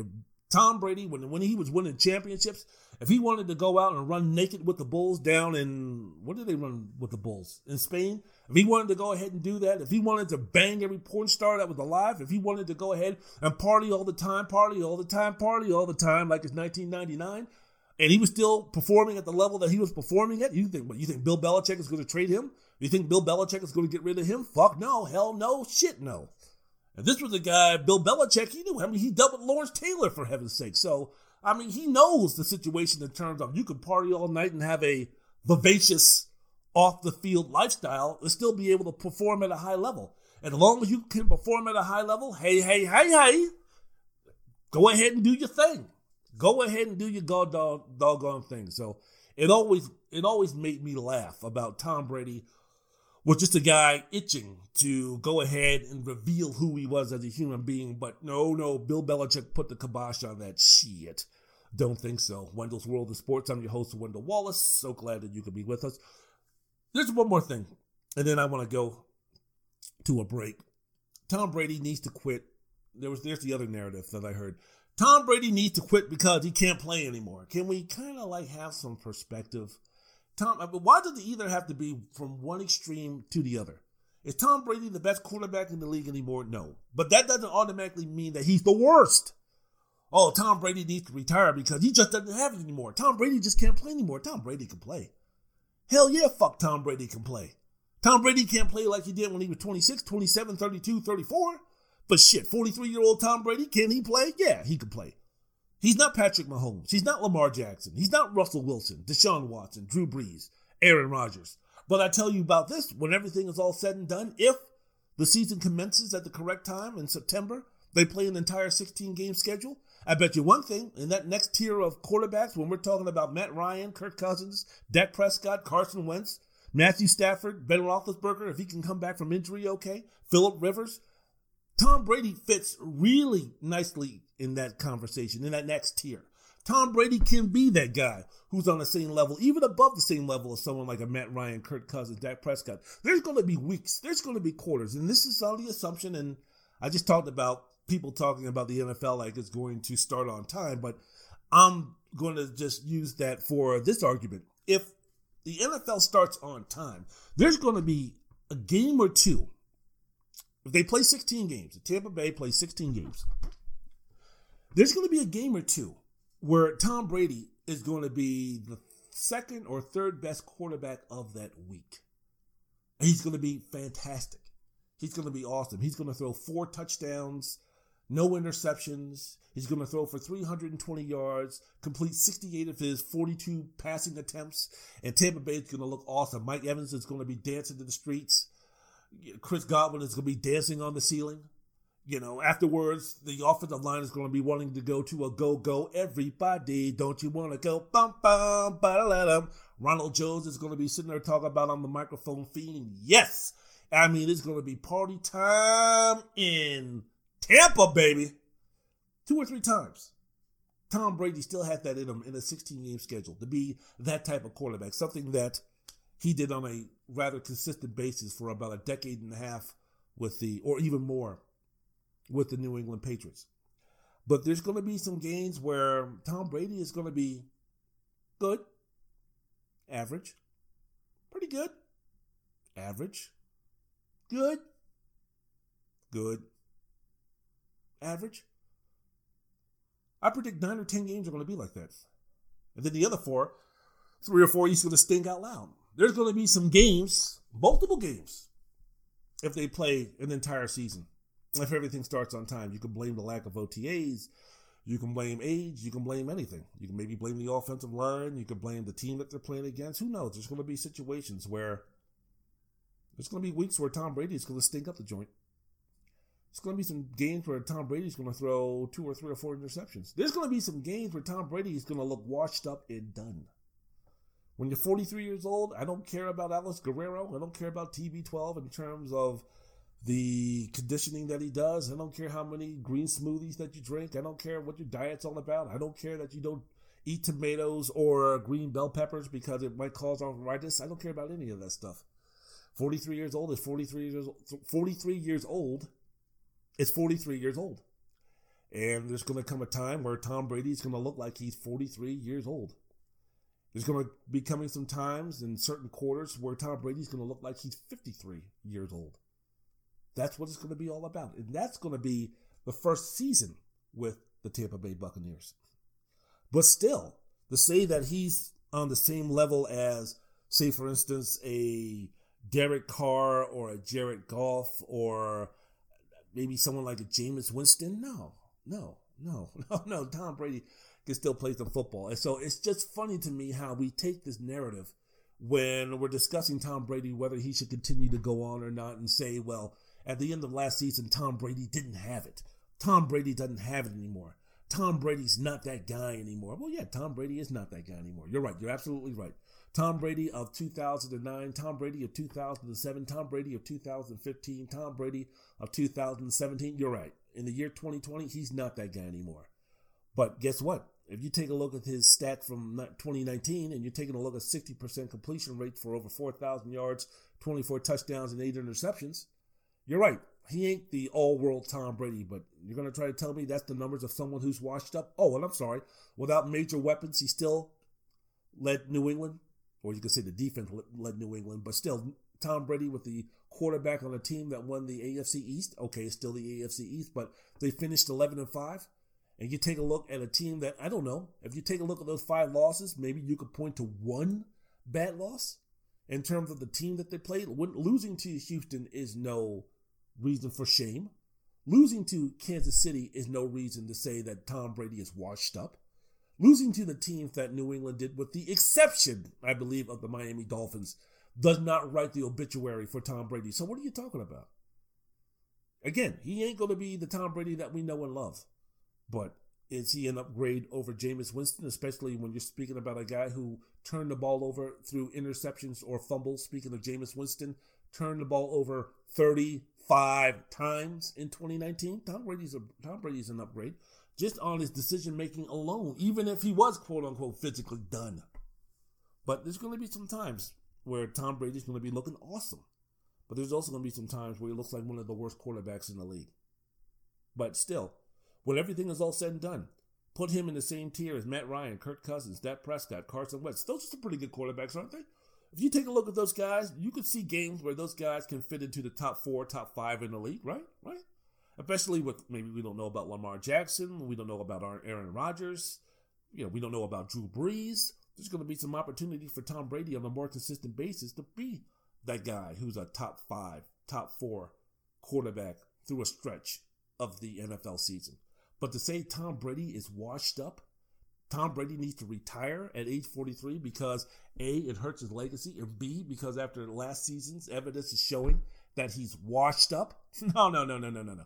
Tom Brady is far from being washed up. He ain't the Tom Brady that we know and love, Hall of Famer, and one of the greatest of all time, still in his prime type of quarterback.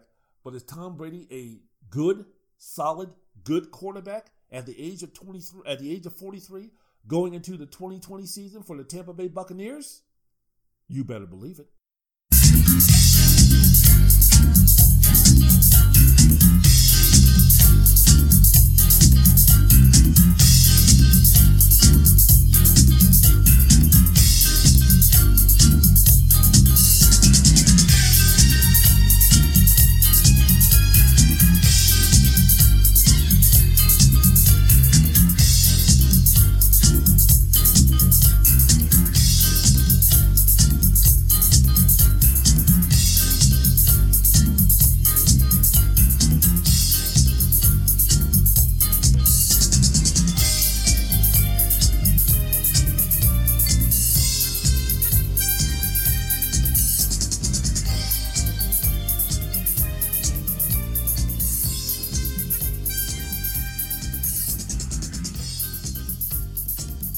Wendell's World in Sports. I'm your host, Wendell Wallace. So glad that you could be with us. A lot of things going down that I want to talk about. College football, college football coaches veering too far out of their lanes.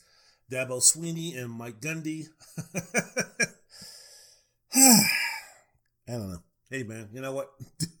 Dabo, Mikey G, do you? I guess, I don't know.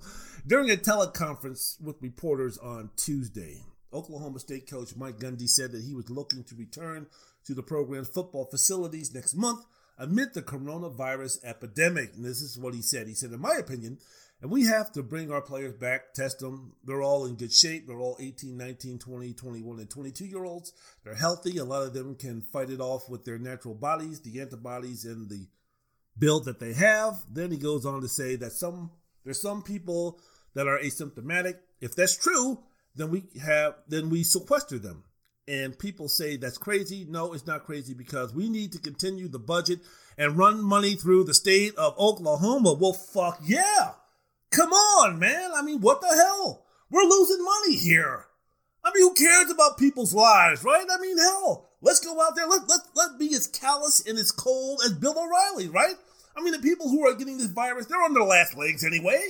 I mean, come on. This is for the fo- this is for the football program. For those who are outraged by what Mike Gundy said, think about it this way.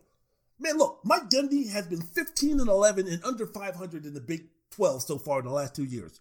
We need to get these guys out there. We need to get these guys back on the football field. We need to go ahead. We need to beat Oklahoma. We need to beat Texas. We need to beat Kansas State. I mean, hell, we, we right now we might not even be able to beat Kansas or Texas Tech. Don't you understand? The football team is such a vibrant and important part of the community. If it means people dying, then hell. What the hell? I mean, for those who have grandmothers who might be in jeopardy of contracting this disease and, and down there in Stillwater, I mean, what a greater thing. Can you can you think of anything greater as far as giving your life for the success of the Oklahoma State Cowboy football team? Good Lord have mercy. Wouldn't that be something? Isn't that great? And besides, do you really want to live in a world where the economy is going to be going to shit? Because we're sitting in here making sure that we can do something in terms of saving people's lives? Because of this health crisis? Health crisis, health crisis. Let's get out there and play some football, boys. Because Dr. Mike Gundy, I mean, hell, after all, as he mentioned before, 18, 19, 20, 21, 22 year olds, no one that age is dying from something like that. No one's getting the coronavirus and dying from that. I mean, just take a look at all the spring breakers down in. Oh, wait a minute, that's a bad idea. Just, just take a look at those who. Just take a look at all those teenagers and all those young kids out there who went on and celebrated on St. Patrick's Day. At, yeah, that's a bad idea. Also, here we go. How about all of those young lads out there who were out there partying during Mardi Gras in New Orleans? I mean, Louisiana hadn't had to see the spike in. Oh, wait a minute. Oh shit. All right. Well, look. Let me just go back to the lowest hanging fruit. Money needs to run through the state of Oklahoma. Come on. So, you know, hey, forget the school kids, forget the uh, teachers, and forget everybody, forget the first aid workers and everything like that. We have to make sure that our football players are going to be out there working hard. Unfucking believable. Unbelievable. Unbelievable. Unbelievable. Gundy said the program will treat the coronavirus like the flu, and anyone who contracts COVID 19 would be quarantined. The Oklahoma State Administration weeks ago, as you might know, transitioned to online classes for the remainder of the spring semester, which runs through May 8th. And they moved the graduation from May 9th to December. So, despite all the precautionary measures that the University of Oklahoma State is taking concerning this virus, the only one who wants to buck the trend, because after all, I mean, you know, 18 to 22 year olds who are in shape, they're immune from this. And oh, by the way, if they're showing asymptomatic uh, deals, we'll just go ahead and we'll just quarantine them real quick. See, just that simple. Just that simple. Wow. So it's amazing how you're going to be in football too. We're not talking about just a couple of people. We're talking about an entire fucking football team of guys who, oh, by the way, last time I checked, was not getting paid practicing for a guy who's going to be making what five million dollars, one of the highest paid employees in the state of Oklahoma. So you know those guys are putting their health at risk to make sure that this guy still is able to keep a job. And it's like 18 to 22 year olds. I mean, just the tone deafness and the stupidity of that comment. Mike Gundy is not a is not a dumb guy. I mean, after all, he's a man. He's 50 something. I mean, he's just not some little kid. I mean, what are we talking about here? He's a man. He's 50 something. But to make such a comment like that, it's like, what are you talking about? Speaking from ignorance, speaking from lack of knowledge concerning to say that 18 to 22 year olds are somehow less immune? Anybody can get this fucking disease, man. I mean, go on Twitter, read the paper, go. I, I follow Twitter a lot since, you know, basically I ain't working. And I see these stories all the time talking about, hey, look, y'all, I'm 25 years old. I work out six days a week. I've never had any illnesses. I've never had any surgeries. My immune system is awesome. Right now, I'm in the ICU unit, or I just got over the coronavirus, or I have the coronavirus. It's a bitch. You see those, you see those stories time and time and time and time again. This shit don't discriminate, man. This virus is not just attacking the old. It's not just attacking the African American, or should I say, black community. This ain't just attacking democratic cities and communities and states and regions. It ain't attacking just certain religious groups. This is indiscriminate, man. Whatever it comes in contact with, it's contacting it. It don't matter if you're old, it don't matter if you're young, it don't matter if you're gay, it don't matter if it doesn't matter. Don't matter if you're in shape, doesn't matter if you're out of shape, doesn't matter if your immune is awesome, doesn't matter if your immune is weak, doesn't matter. So for Mike Gundy to say this, how irresponsible is this guy? Especially when we're talking about Stillwater, Oklahoma. We ain't talking about a cosmopolitan city like Washington, D.C., or New York City, or Chicago, Illinois, or Los Angeles, California, or San Francisco, California. We're not talking about any cities where they have a little bit more, shall I say, folks with a higher IQ than those in the Bible Belt states. Sorry, sorry, hey, sorry, sorry for the folks who live down there in Alabama and Missouri, or Missouri's not a Bible, it's not a belt, Bible Belt state, but sorry for those guys who live in, you know, the Mississippi, Louisiana, Florida, Northern Florida, Alabama. Sorry, sorry, you guys. But you know, the, the best and the brightest all aren't conjugating down there in Jacksonville or conjugating down there in Philadelphia, Mississippi, or maybe down there in Mobile, Alabama, or maybe down there somewhere in Baton Rouge, Louisiana. The high majority of folks who are doing something in this world with a brain in their head, the, the, the, the majority of them ain't sitting down there, ain't residing in those areas. Not saying that that area, those areas are complete knuckleheads. I'm not saying that there ain't really smart people down there, because there are. But if you want to find more of them, you head up to the cities. You head up to the north. You head up to the northeast. You head up to the more major metropolitan areas. Sorry.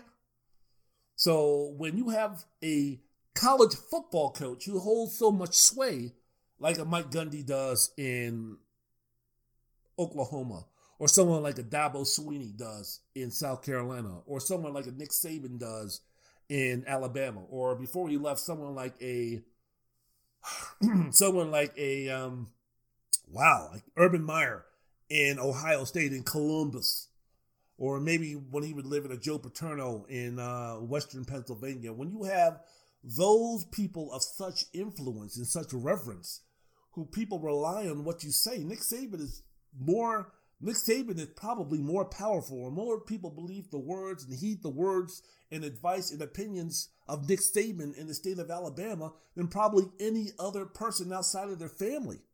And I'm quite sure there's a lot of those families who probably value the words and wisdom of Nick Saban more than they do their own kinfolks. Same thing down there in Columbus, Ohio with Urban Meyer. Same thing in South Carolina with Dabo Swinney. Same thing, I probably in a certain section of North Carolina with Mike Krzyzewski. Same thing with before he left Bob Stoops in Oklahoma.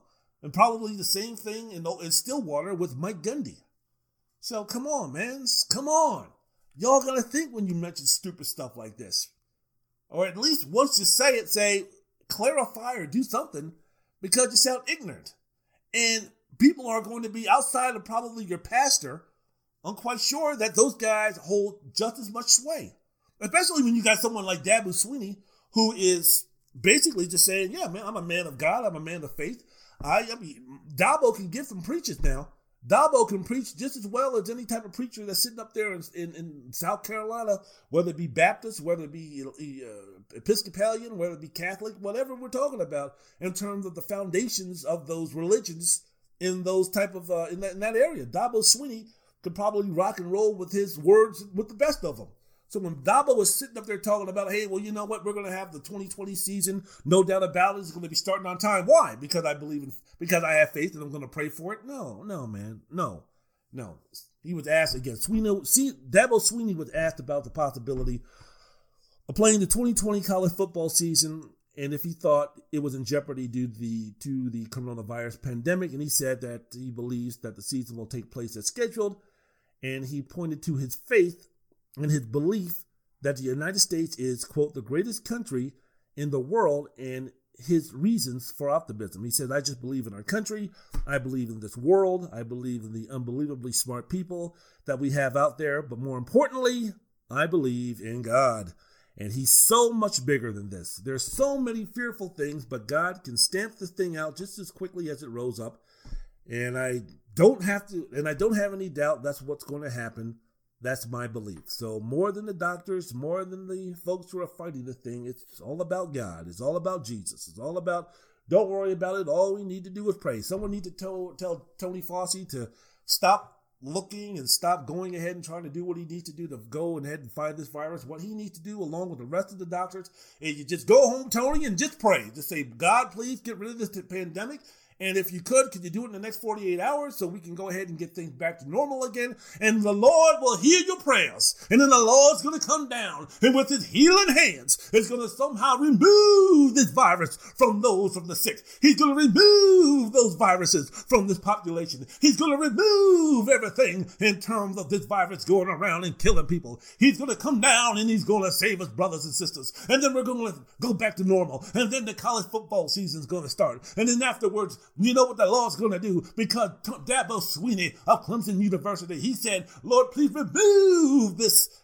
insidious virus. He's going to go ahead. He's going to give me that five star recruit from the country, from the state of Alabama. He's going to go ahead and give me that five star recruit from North Carolina. He's going to go ahead. He's going to give me that next five star running back from the state of Mississippi. That's what the Lord's going to do. That's the Lord's going to do because he, showed faith so when Dabo gets on his hands and knees every night and he prays and he says, Please, Jesus, please, Lord, my heavenly Father and Savior, please do what you need to do. Please give me the strength.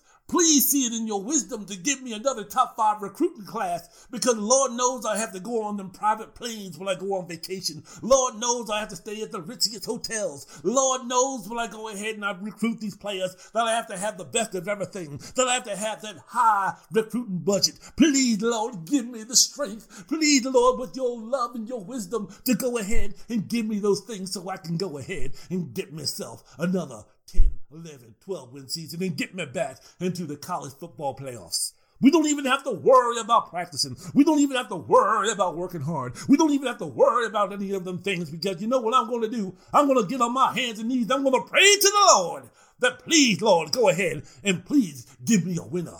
Please, with all your your majesty, please give me a winner. Get me the get out, get out of here. Get me the hell out of here. Look, man, I'm not trying to be blasphemous, all right? I have faith. You know, I hey, I say my prayers and I thank the Lord for everything I do, man. Every time I get up in the morning, thank you, Jesus. Every moment that I'm still living, every breath I take, thank you, Jesus. Thank you very much for giving me the opportunity of 51 years old and whether I'm going to be on this earth and whether I'm going to be in this heavenly in this body that the Lord has given me for five more minutes or five more decades, whatever happens.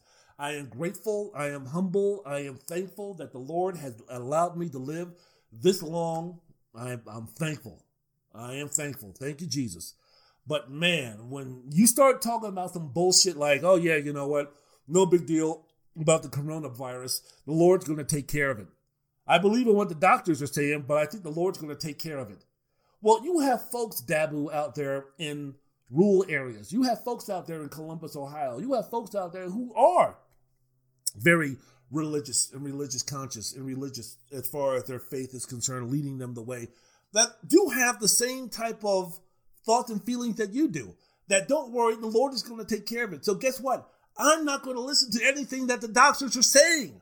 I'm not going to do social distancing. I'm not going to do what the doctors are asking me to do. You know why? Because I'm covered in the Lord's blood. No, you won't be covered in the Lord's blood, you fucking idiot. You know what happens if you go ahead and you put yourself in high risk situations like going to a crowded church or going where there's going to be a whole bunch of people who you don't know, or even if you do know, if you go into a whole group of people, you know what you're going to be doing, you fucking morons? The Lord of the, the blood of the Lord ain't going to be on you. Your blood is going to be on you. For like when they cut you up for the autopsy and find out that, yeah, you did die of, of, of uh, the uh, virus.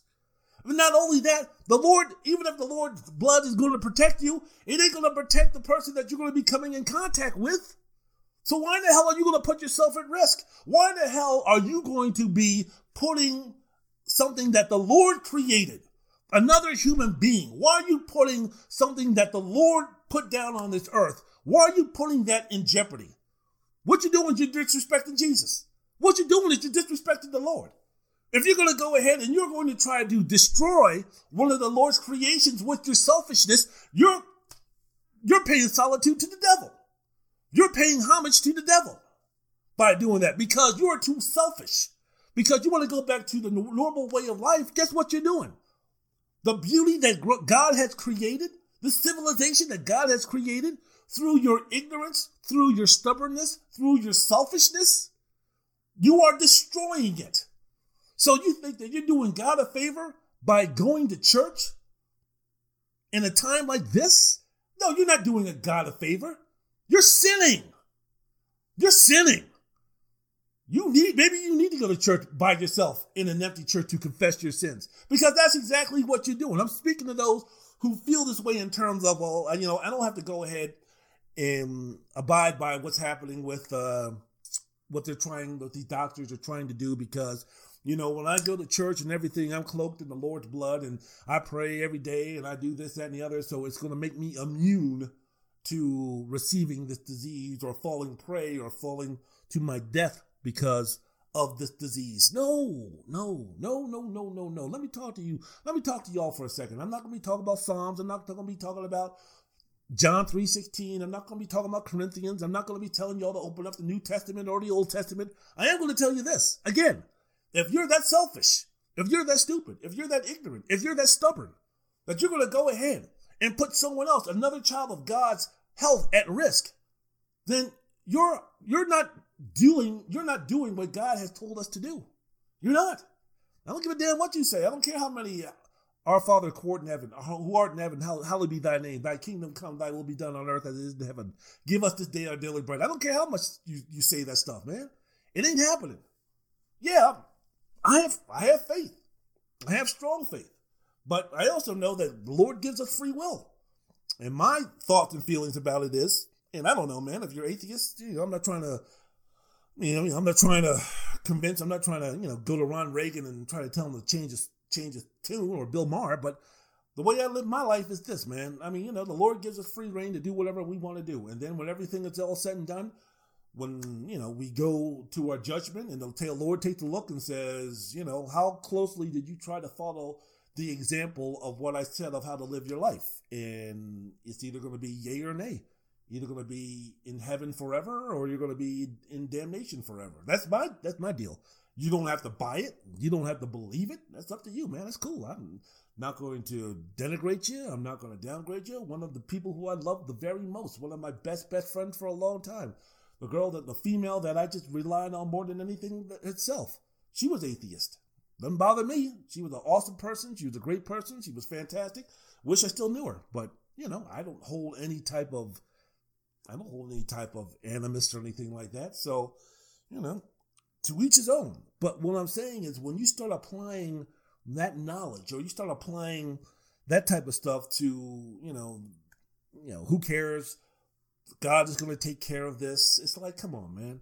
Because again, this is Dabo Swinney that we're talking about here, man. You are a very powerful person. Your words mean a lot. And I'm not saying that you shouldn't be saying the things in terms of your faith in your Lord. And I'm praying, I'm hoping that every day that the Lord takes care of this and we're gonna kick it we're gonna kick this thing in the teeth because of our faith and our beliefs and our I'm not saying Dabo I'm not saying don't say that. You can preach and talk about your love for the Lord and equate it to this virus all you want to. But my suggestion would be put it in the terms of the Lord is giving us the strength of doing what we need to do, which is to give us the strength to be as safe as possible, to follow the words of wisdoms from the doctors, you know, to, to go ahead and do the difficult thing of not being around your friends and family, of doing the difficult things, of self quarantining yourself, of doing the difficult things, of keeping distance from people. Those are the hard things. Those are when we need the Lord. That's where we need the Lord's strength. That's where we need the Lord's guidance. That's where we need to get on our knees and pray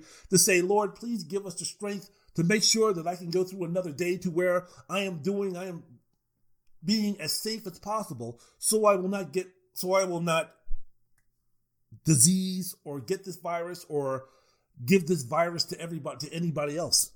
That's what we should be praying about. That's where the Lord comes in. Not just sit back, just do everything and just act like we were one one month ago or a month and a half ago and sit around and sit there and talk about, oh, no big deal. The Lord's to take care of it. So who gives a fuck? You guys want to go to, uh, you know, you guys want to get together in a group of 50 and hang out and swap spit and uh, shake hands? I mean, you know, don't worry about it. I'm going to pray before we do all this, so we'll be fine.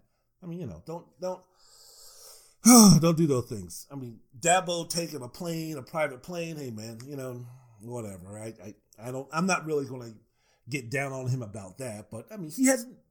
He's one of the few major college coaches who hasn't released a public service announcement announcement asking people to stay at home. Nick Saban has done it. James Franklin, the head coach at Penn State, he's done it. Ed Orgeron down there in Baton Rouge, he's done it. PJ Fleck in Minnesota has done it. They've made public comments about being responsible. What about Dabo Swinney? Instead of talking about, don't worry about it, the Lord's going to take care of it. And I'm quite sure that he could say, no, I didn't mean it this way. I didn't mean it that way. Man, that's how people are taking it, though, Dabo. You better come back then and be a little bit more detailed rather than saying, hey, you know what? That criticism, it just comes with the job. Oh, well, that's the way it goes. No, you got to clarify. Clarify. I, I hear you when you're talking about what's everybody doing, getting all bent out of shape about me taking a private plane, I get all that. You're rich. Rich people do that. You know, I, I, I sort of kind of get that. I mean, people are still taking planes. Still, people are still taking flights. They're being safe about it and everything, but they're still taking flights. So that, you know, you got the money to go ahead and do it and act like a rich person. Go for it. Well, you know, you worked hard. You make the money. Why not? I'm not telling you how to spend your money or telling you what to do. I don't. That's, that's your business. But I would say just be a little bit more responsible in terms of, you know, a lot of people, you know, who are following the words that you say. So let's just please be a little bit more careful, Dabo, when you're speaking about the Lord's way in terms of this virus, please, again, a little bit more detail and remember the impact that you'll have on others who are going to be hearing that message.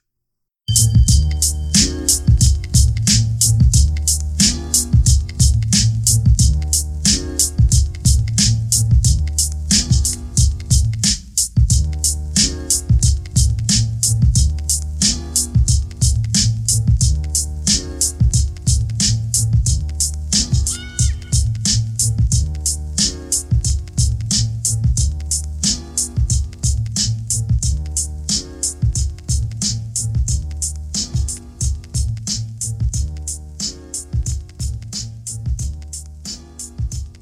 Wendell's World in Sports. I'm your host, Wendell Wallace. So glad that you could be with us. Sometimes I like doing my preacher stuff, you know. Sometimes I like uh, going preacher mode on folks. But uh, yeah, let me end with this: the NBA Hall of Fame inductees: Kobe Bryant, Tim Duncan, Kevin Garnett. Man, you're talking about a solid one, two, three punch, man. The best Hall of Fame class in in history in terms of the NBA is concerned, or just the Basketball Hall of Fame. If you take a look at the accomplishments of those three guys, Kobe, Tim, KG, their combined accomplishments, you're talking about 11 championships, 48 All Star game appearances, four league MVPs, 39 All NBA team, four Olympic gold medals, four Olympic gold medals. Damn, damn, damn. You're talking about two guys in Kobe and Duncan, two of the greatest players of their generation. I think uh, Tim Duncan was the best player of his generation, Kobe included in that discussion, Shaq included in that discussion. I think that uh, Kobe, I'm asking you, I think that Tim Duncan, I think Tim Duncan, seriously, is probably, you would have to say, I would probably have to say, when everything is all said and done, when you're talking about the names, calling the names in terms of the VIP of the all time greats, Tim Duncan has to be number four, number five. I mean, maybe you get Jordan, you get LeBron, you get Magic, you get Bill Russell, you get Wilt Chamberlain. You, I mean, and then Tim Duncan somewhere in that mix. I mean, either two or six, somewhere around there, man. That's what Tim Duncan. Guy was unbelievable. The most, I think he's the most versatile front court player of all time. If you think, take a look at big men, Tim Duncan could play center. Tim Duncan could play power forward. Tim Duncan will say that he's a power forward, but Tim Duncan when he wasn't playing with Rasho, just Rasho Nesterovic and playing with uh, David Robinson, he was a power forward. Then when they transitioned and they went with the squad that was with Manu Ginobili and Tony Parker and such, he was a center. He was a center, and he played each. I mean, you could say if, if he was a center, where would you put him as a center? If you just labeled him as a center, okay, he might not be Wilt, he might not be Kareem, Oh, oh, my goodness, what am I talking about? When, you, when, we're talking about greatest of all times, I'm sorry, Jordan, Kareem, LeBron, jeez, I'm sorry. Jordan, Kareem, LeBron, Chamberlain, uh, Russell, Chamberlain, Tim Duncan, somewhere around there, but you get my drift.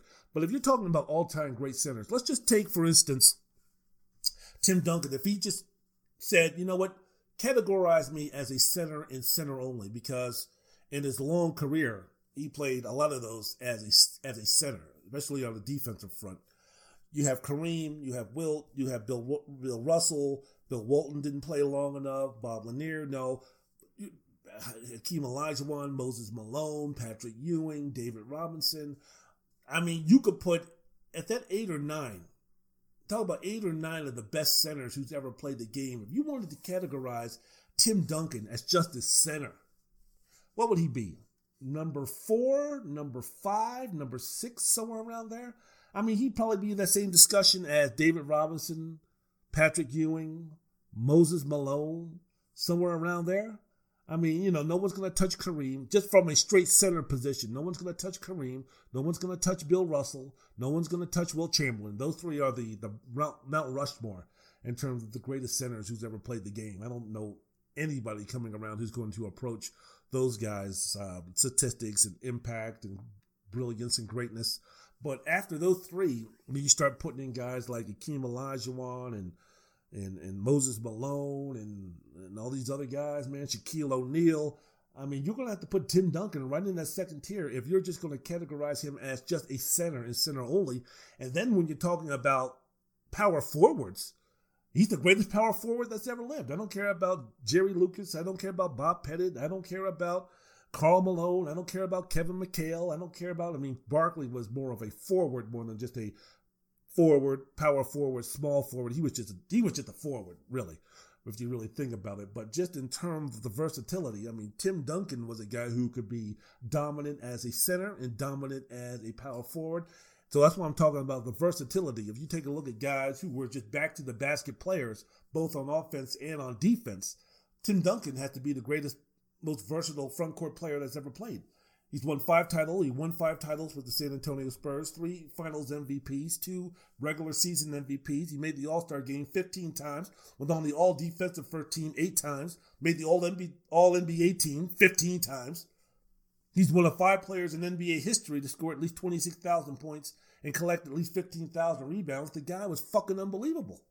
I mean, and he did it all basically in a market, if you really think about it, of all the great players, and he stayed with one organization the whole time, whether that's awesome or fantastic, that just adds the wow factor to everything. But if you think about it, if you take a look at all the great basketball players who have played, you're taking a look at maybe Tim Duncan and him staying in San Antonio for as long as he did. I mean, Wilt made his mark in Philadelphia, then San Francisco, and Los Angeles. Bill Russell made his mark in Boston. Kareem Abdul-Jabbar made his mark in in Los Angeles. I mean, many people forget how unbelievable he was his first couple of years with the Milwaukee Bucks before dealing with that group of cult leaders known as the Nation of Islam and some nonsense that he got hooked up there in Milwaukee and the fact that he wanted to get out of the cold in Milwaukee that he suggested either going to New York, DC, or LA. They sent him out to LA. But for the majority of his career and his greatness, Kareem was a guy who played in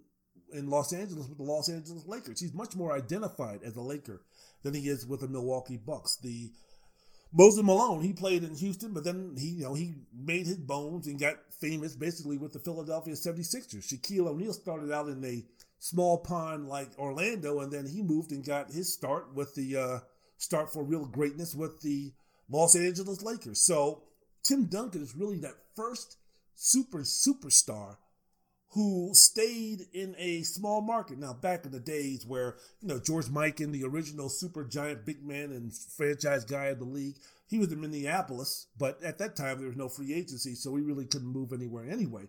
But you take a look at all the great players. I mean, they've either played in LA, they played in Chicago, they played in a big market. Tim Duncan was the first guy, or Tim Duncan was the guy who established his legacy, established a dynasty, San Antonio, with him being the foundation in a market size or in a market like San Antonio. He didn't do it in Los Angeles. He didn't do it with the Knicks. He didn't do it, you know, in a in a major market.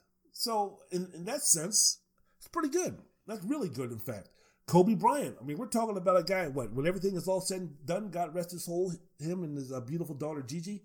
We're talking about a guy with the second greatest point guard behind MJ of all time, top 12 player all time, fourth leading scorer of all time, a guy who's also was a really good defensive player many years for multiple years, five time NBA champion, one MVP, two MVP finals. In fact, Kobe, really, there were a couple of years.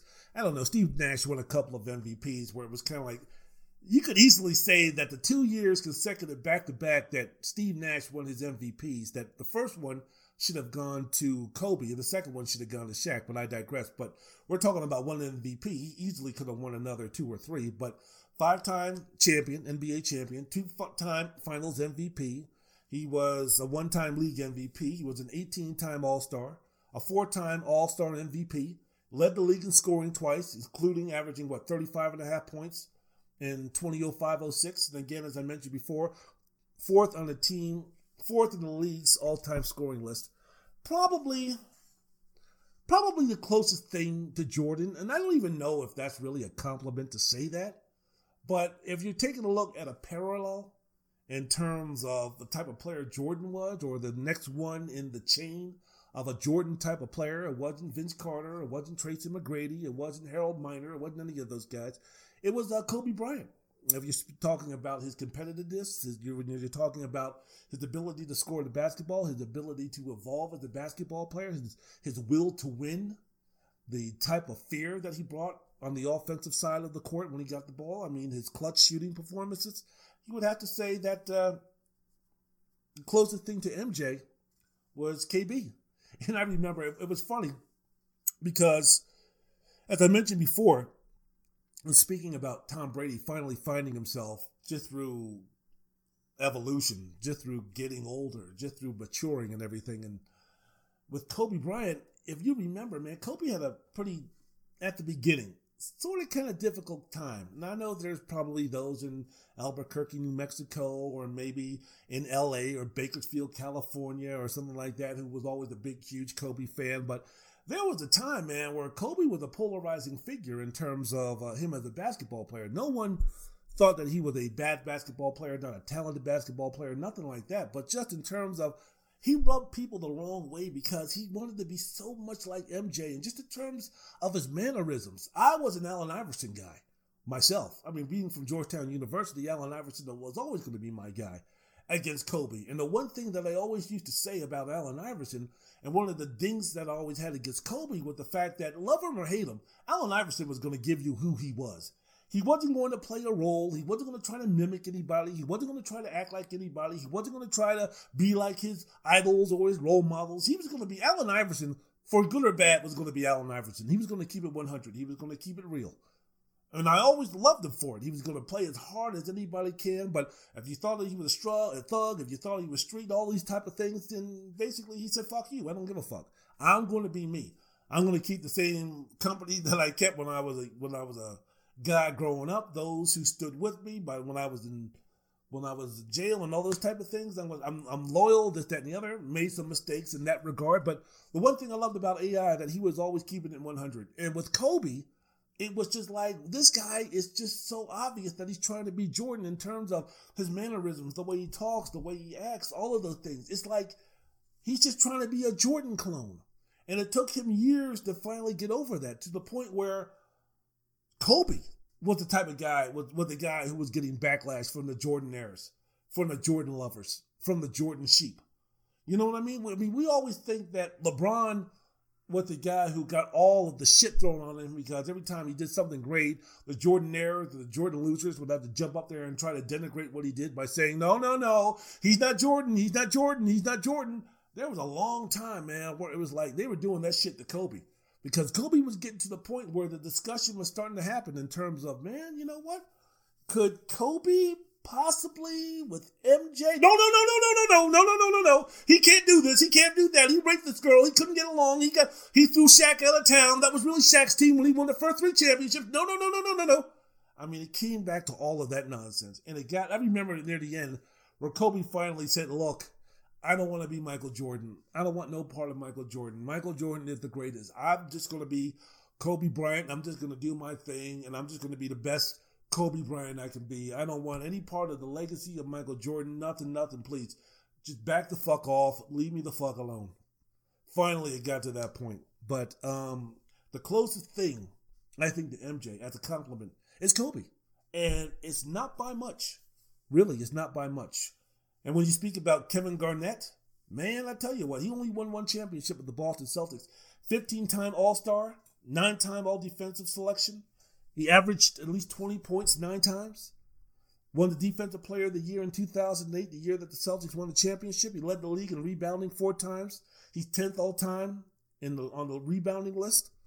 I mean, hey, you know what, man? KG, KG was no joke. Now he lingered a long time in Minnesota. And I remember this was a guy who was facing criticism in terms of, I mean, everybody here faced criticism, probably except for Tim Duncan, who won his second year in the league and then just continued to be great. But Kevin Garnett was the guy where it was like, why does this guy keep losing in the first round? You remember the first incarnation that he had when he was playing with Stephon Marbury and Tom Gugliotta, and then there was a situation where Marbury wanted to be the man. He didn't want to play in Minnesota, so he wanted to move closer to his hometown and play, and that's when they traded him to the New Jersey Nets, even though in the offseason he lived in Atlanta.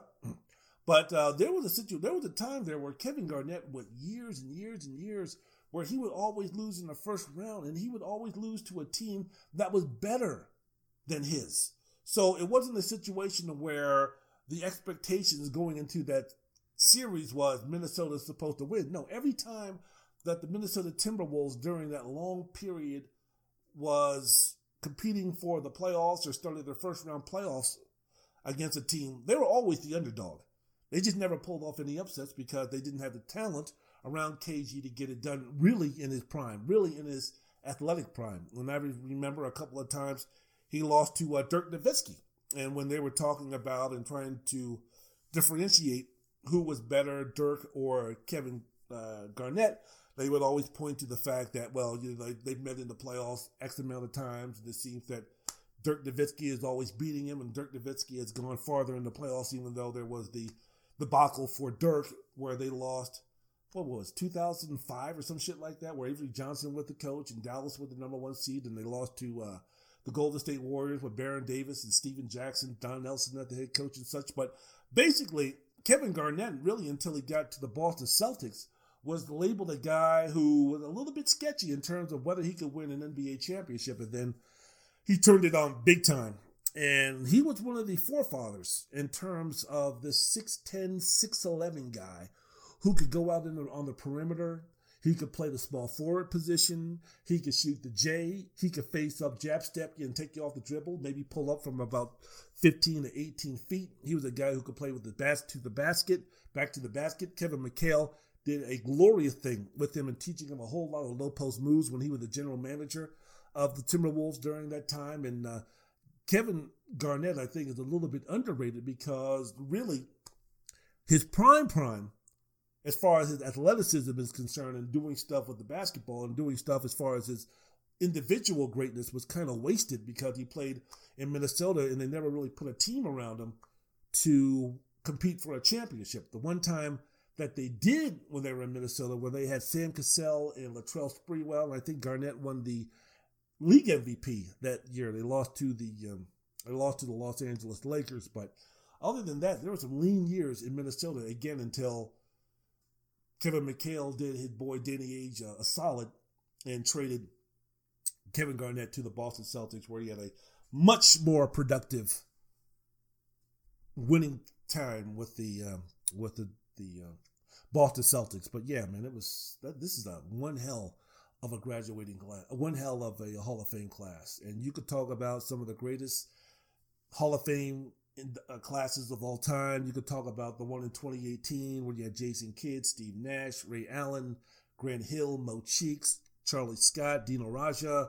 The 2010 class was strong with Karl Malone and Scottie Pippen and Gus Johnson and Dennis Johnson, the class of 1980, of course, with Jerry Lucas and Jerry West and the big O Oscar Robertson, the class of 2008 of Akeem Olajuwon, my main man Patrick Ewing, my main, main man AD Adrian Dantley from DeMatha High School, and Pat Riley at the coach, and of course, what many people consider the greatest class of all time with Michael Jordan, David Robinson, John Stockton, Jerry Sloan. If you take a look at the three main players inducted into those Hall of Fames and then put them up against Kobe, KG, and Tim, Timmy D, you would have to say that as far as the top three, the headliners, the stars of the Hall of Fame class, no one is better. Yeah, Michael Jordan is Michael Jordan, but really, when you take a look at David Robinson and John Stockton, Kobe, Tim Duncan, Kevin Garnett, they're better than those two. Same thing with what Patrick Ewing, Adrian Dantley. They're better than those two. Jerry Lucas, Oscar. Well, Oscar Robertson was awesome, but maybe that maybe that might be the only thing that can compare when you're speaking about the class, this class that's going in, and of course, with Kobe not going to be there because right now he's with the Lord with his with his beautiful daughter. That there's going to be some, there's going to be even more emotion uh, for that. So it's going to be something to where I don't know. I mean, maybe that's something to where, hey, you know what? Because uh, what we're doing right now, we're not going to really have the proper way to induct them because of what's going on with the coronavirus, where people can't be meeting in large groups or, or, or anything like that. I say, man, hold off on that because that deserves that deserves its 100% not watered down, not flexible, not not not flexing and mixing and matching to make sure. No, no, no. Make sure that we get it in on time. No, no, no, no. Even if even if you have to wait a year or whatever, even if on a one weekend you or on a Friday night you announce or you have the Hall of Fame induction for one class, and then that Saturday night, the next night you have it for the 2020 class. Do what you need to do, but that thing needs to be done correctly. That thing needs to be done right because that is a class that I don't even I don't know. I have no idea three players like that are going to be going in at the same time. I mean, maybe it would have rivaled if Larry Bird and Magic Johnson went in together, but that didn't happen.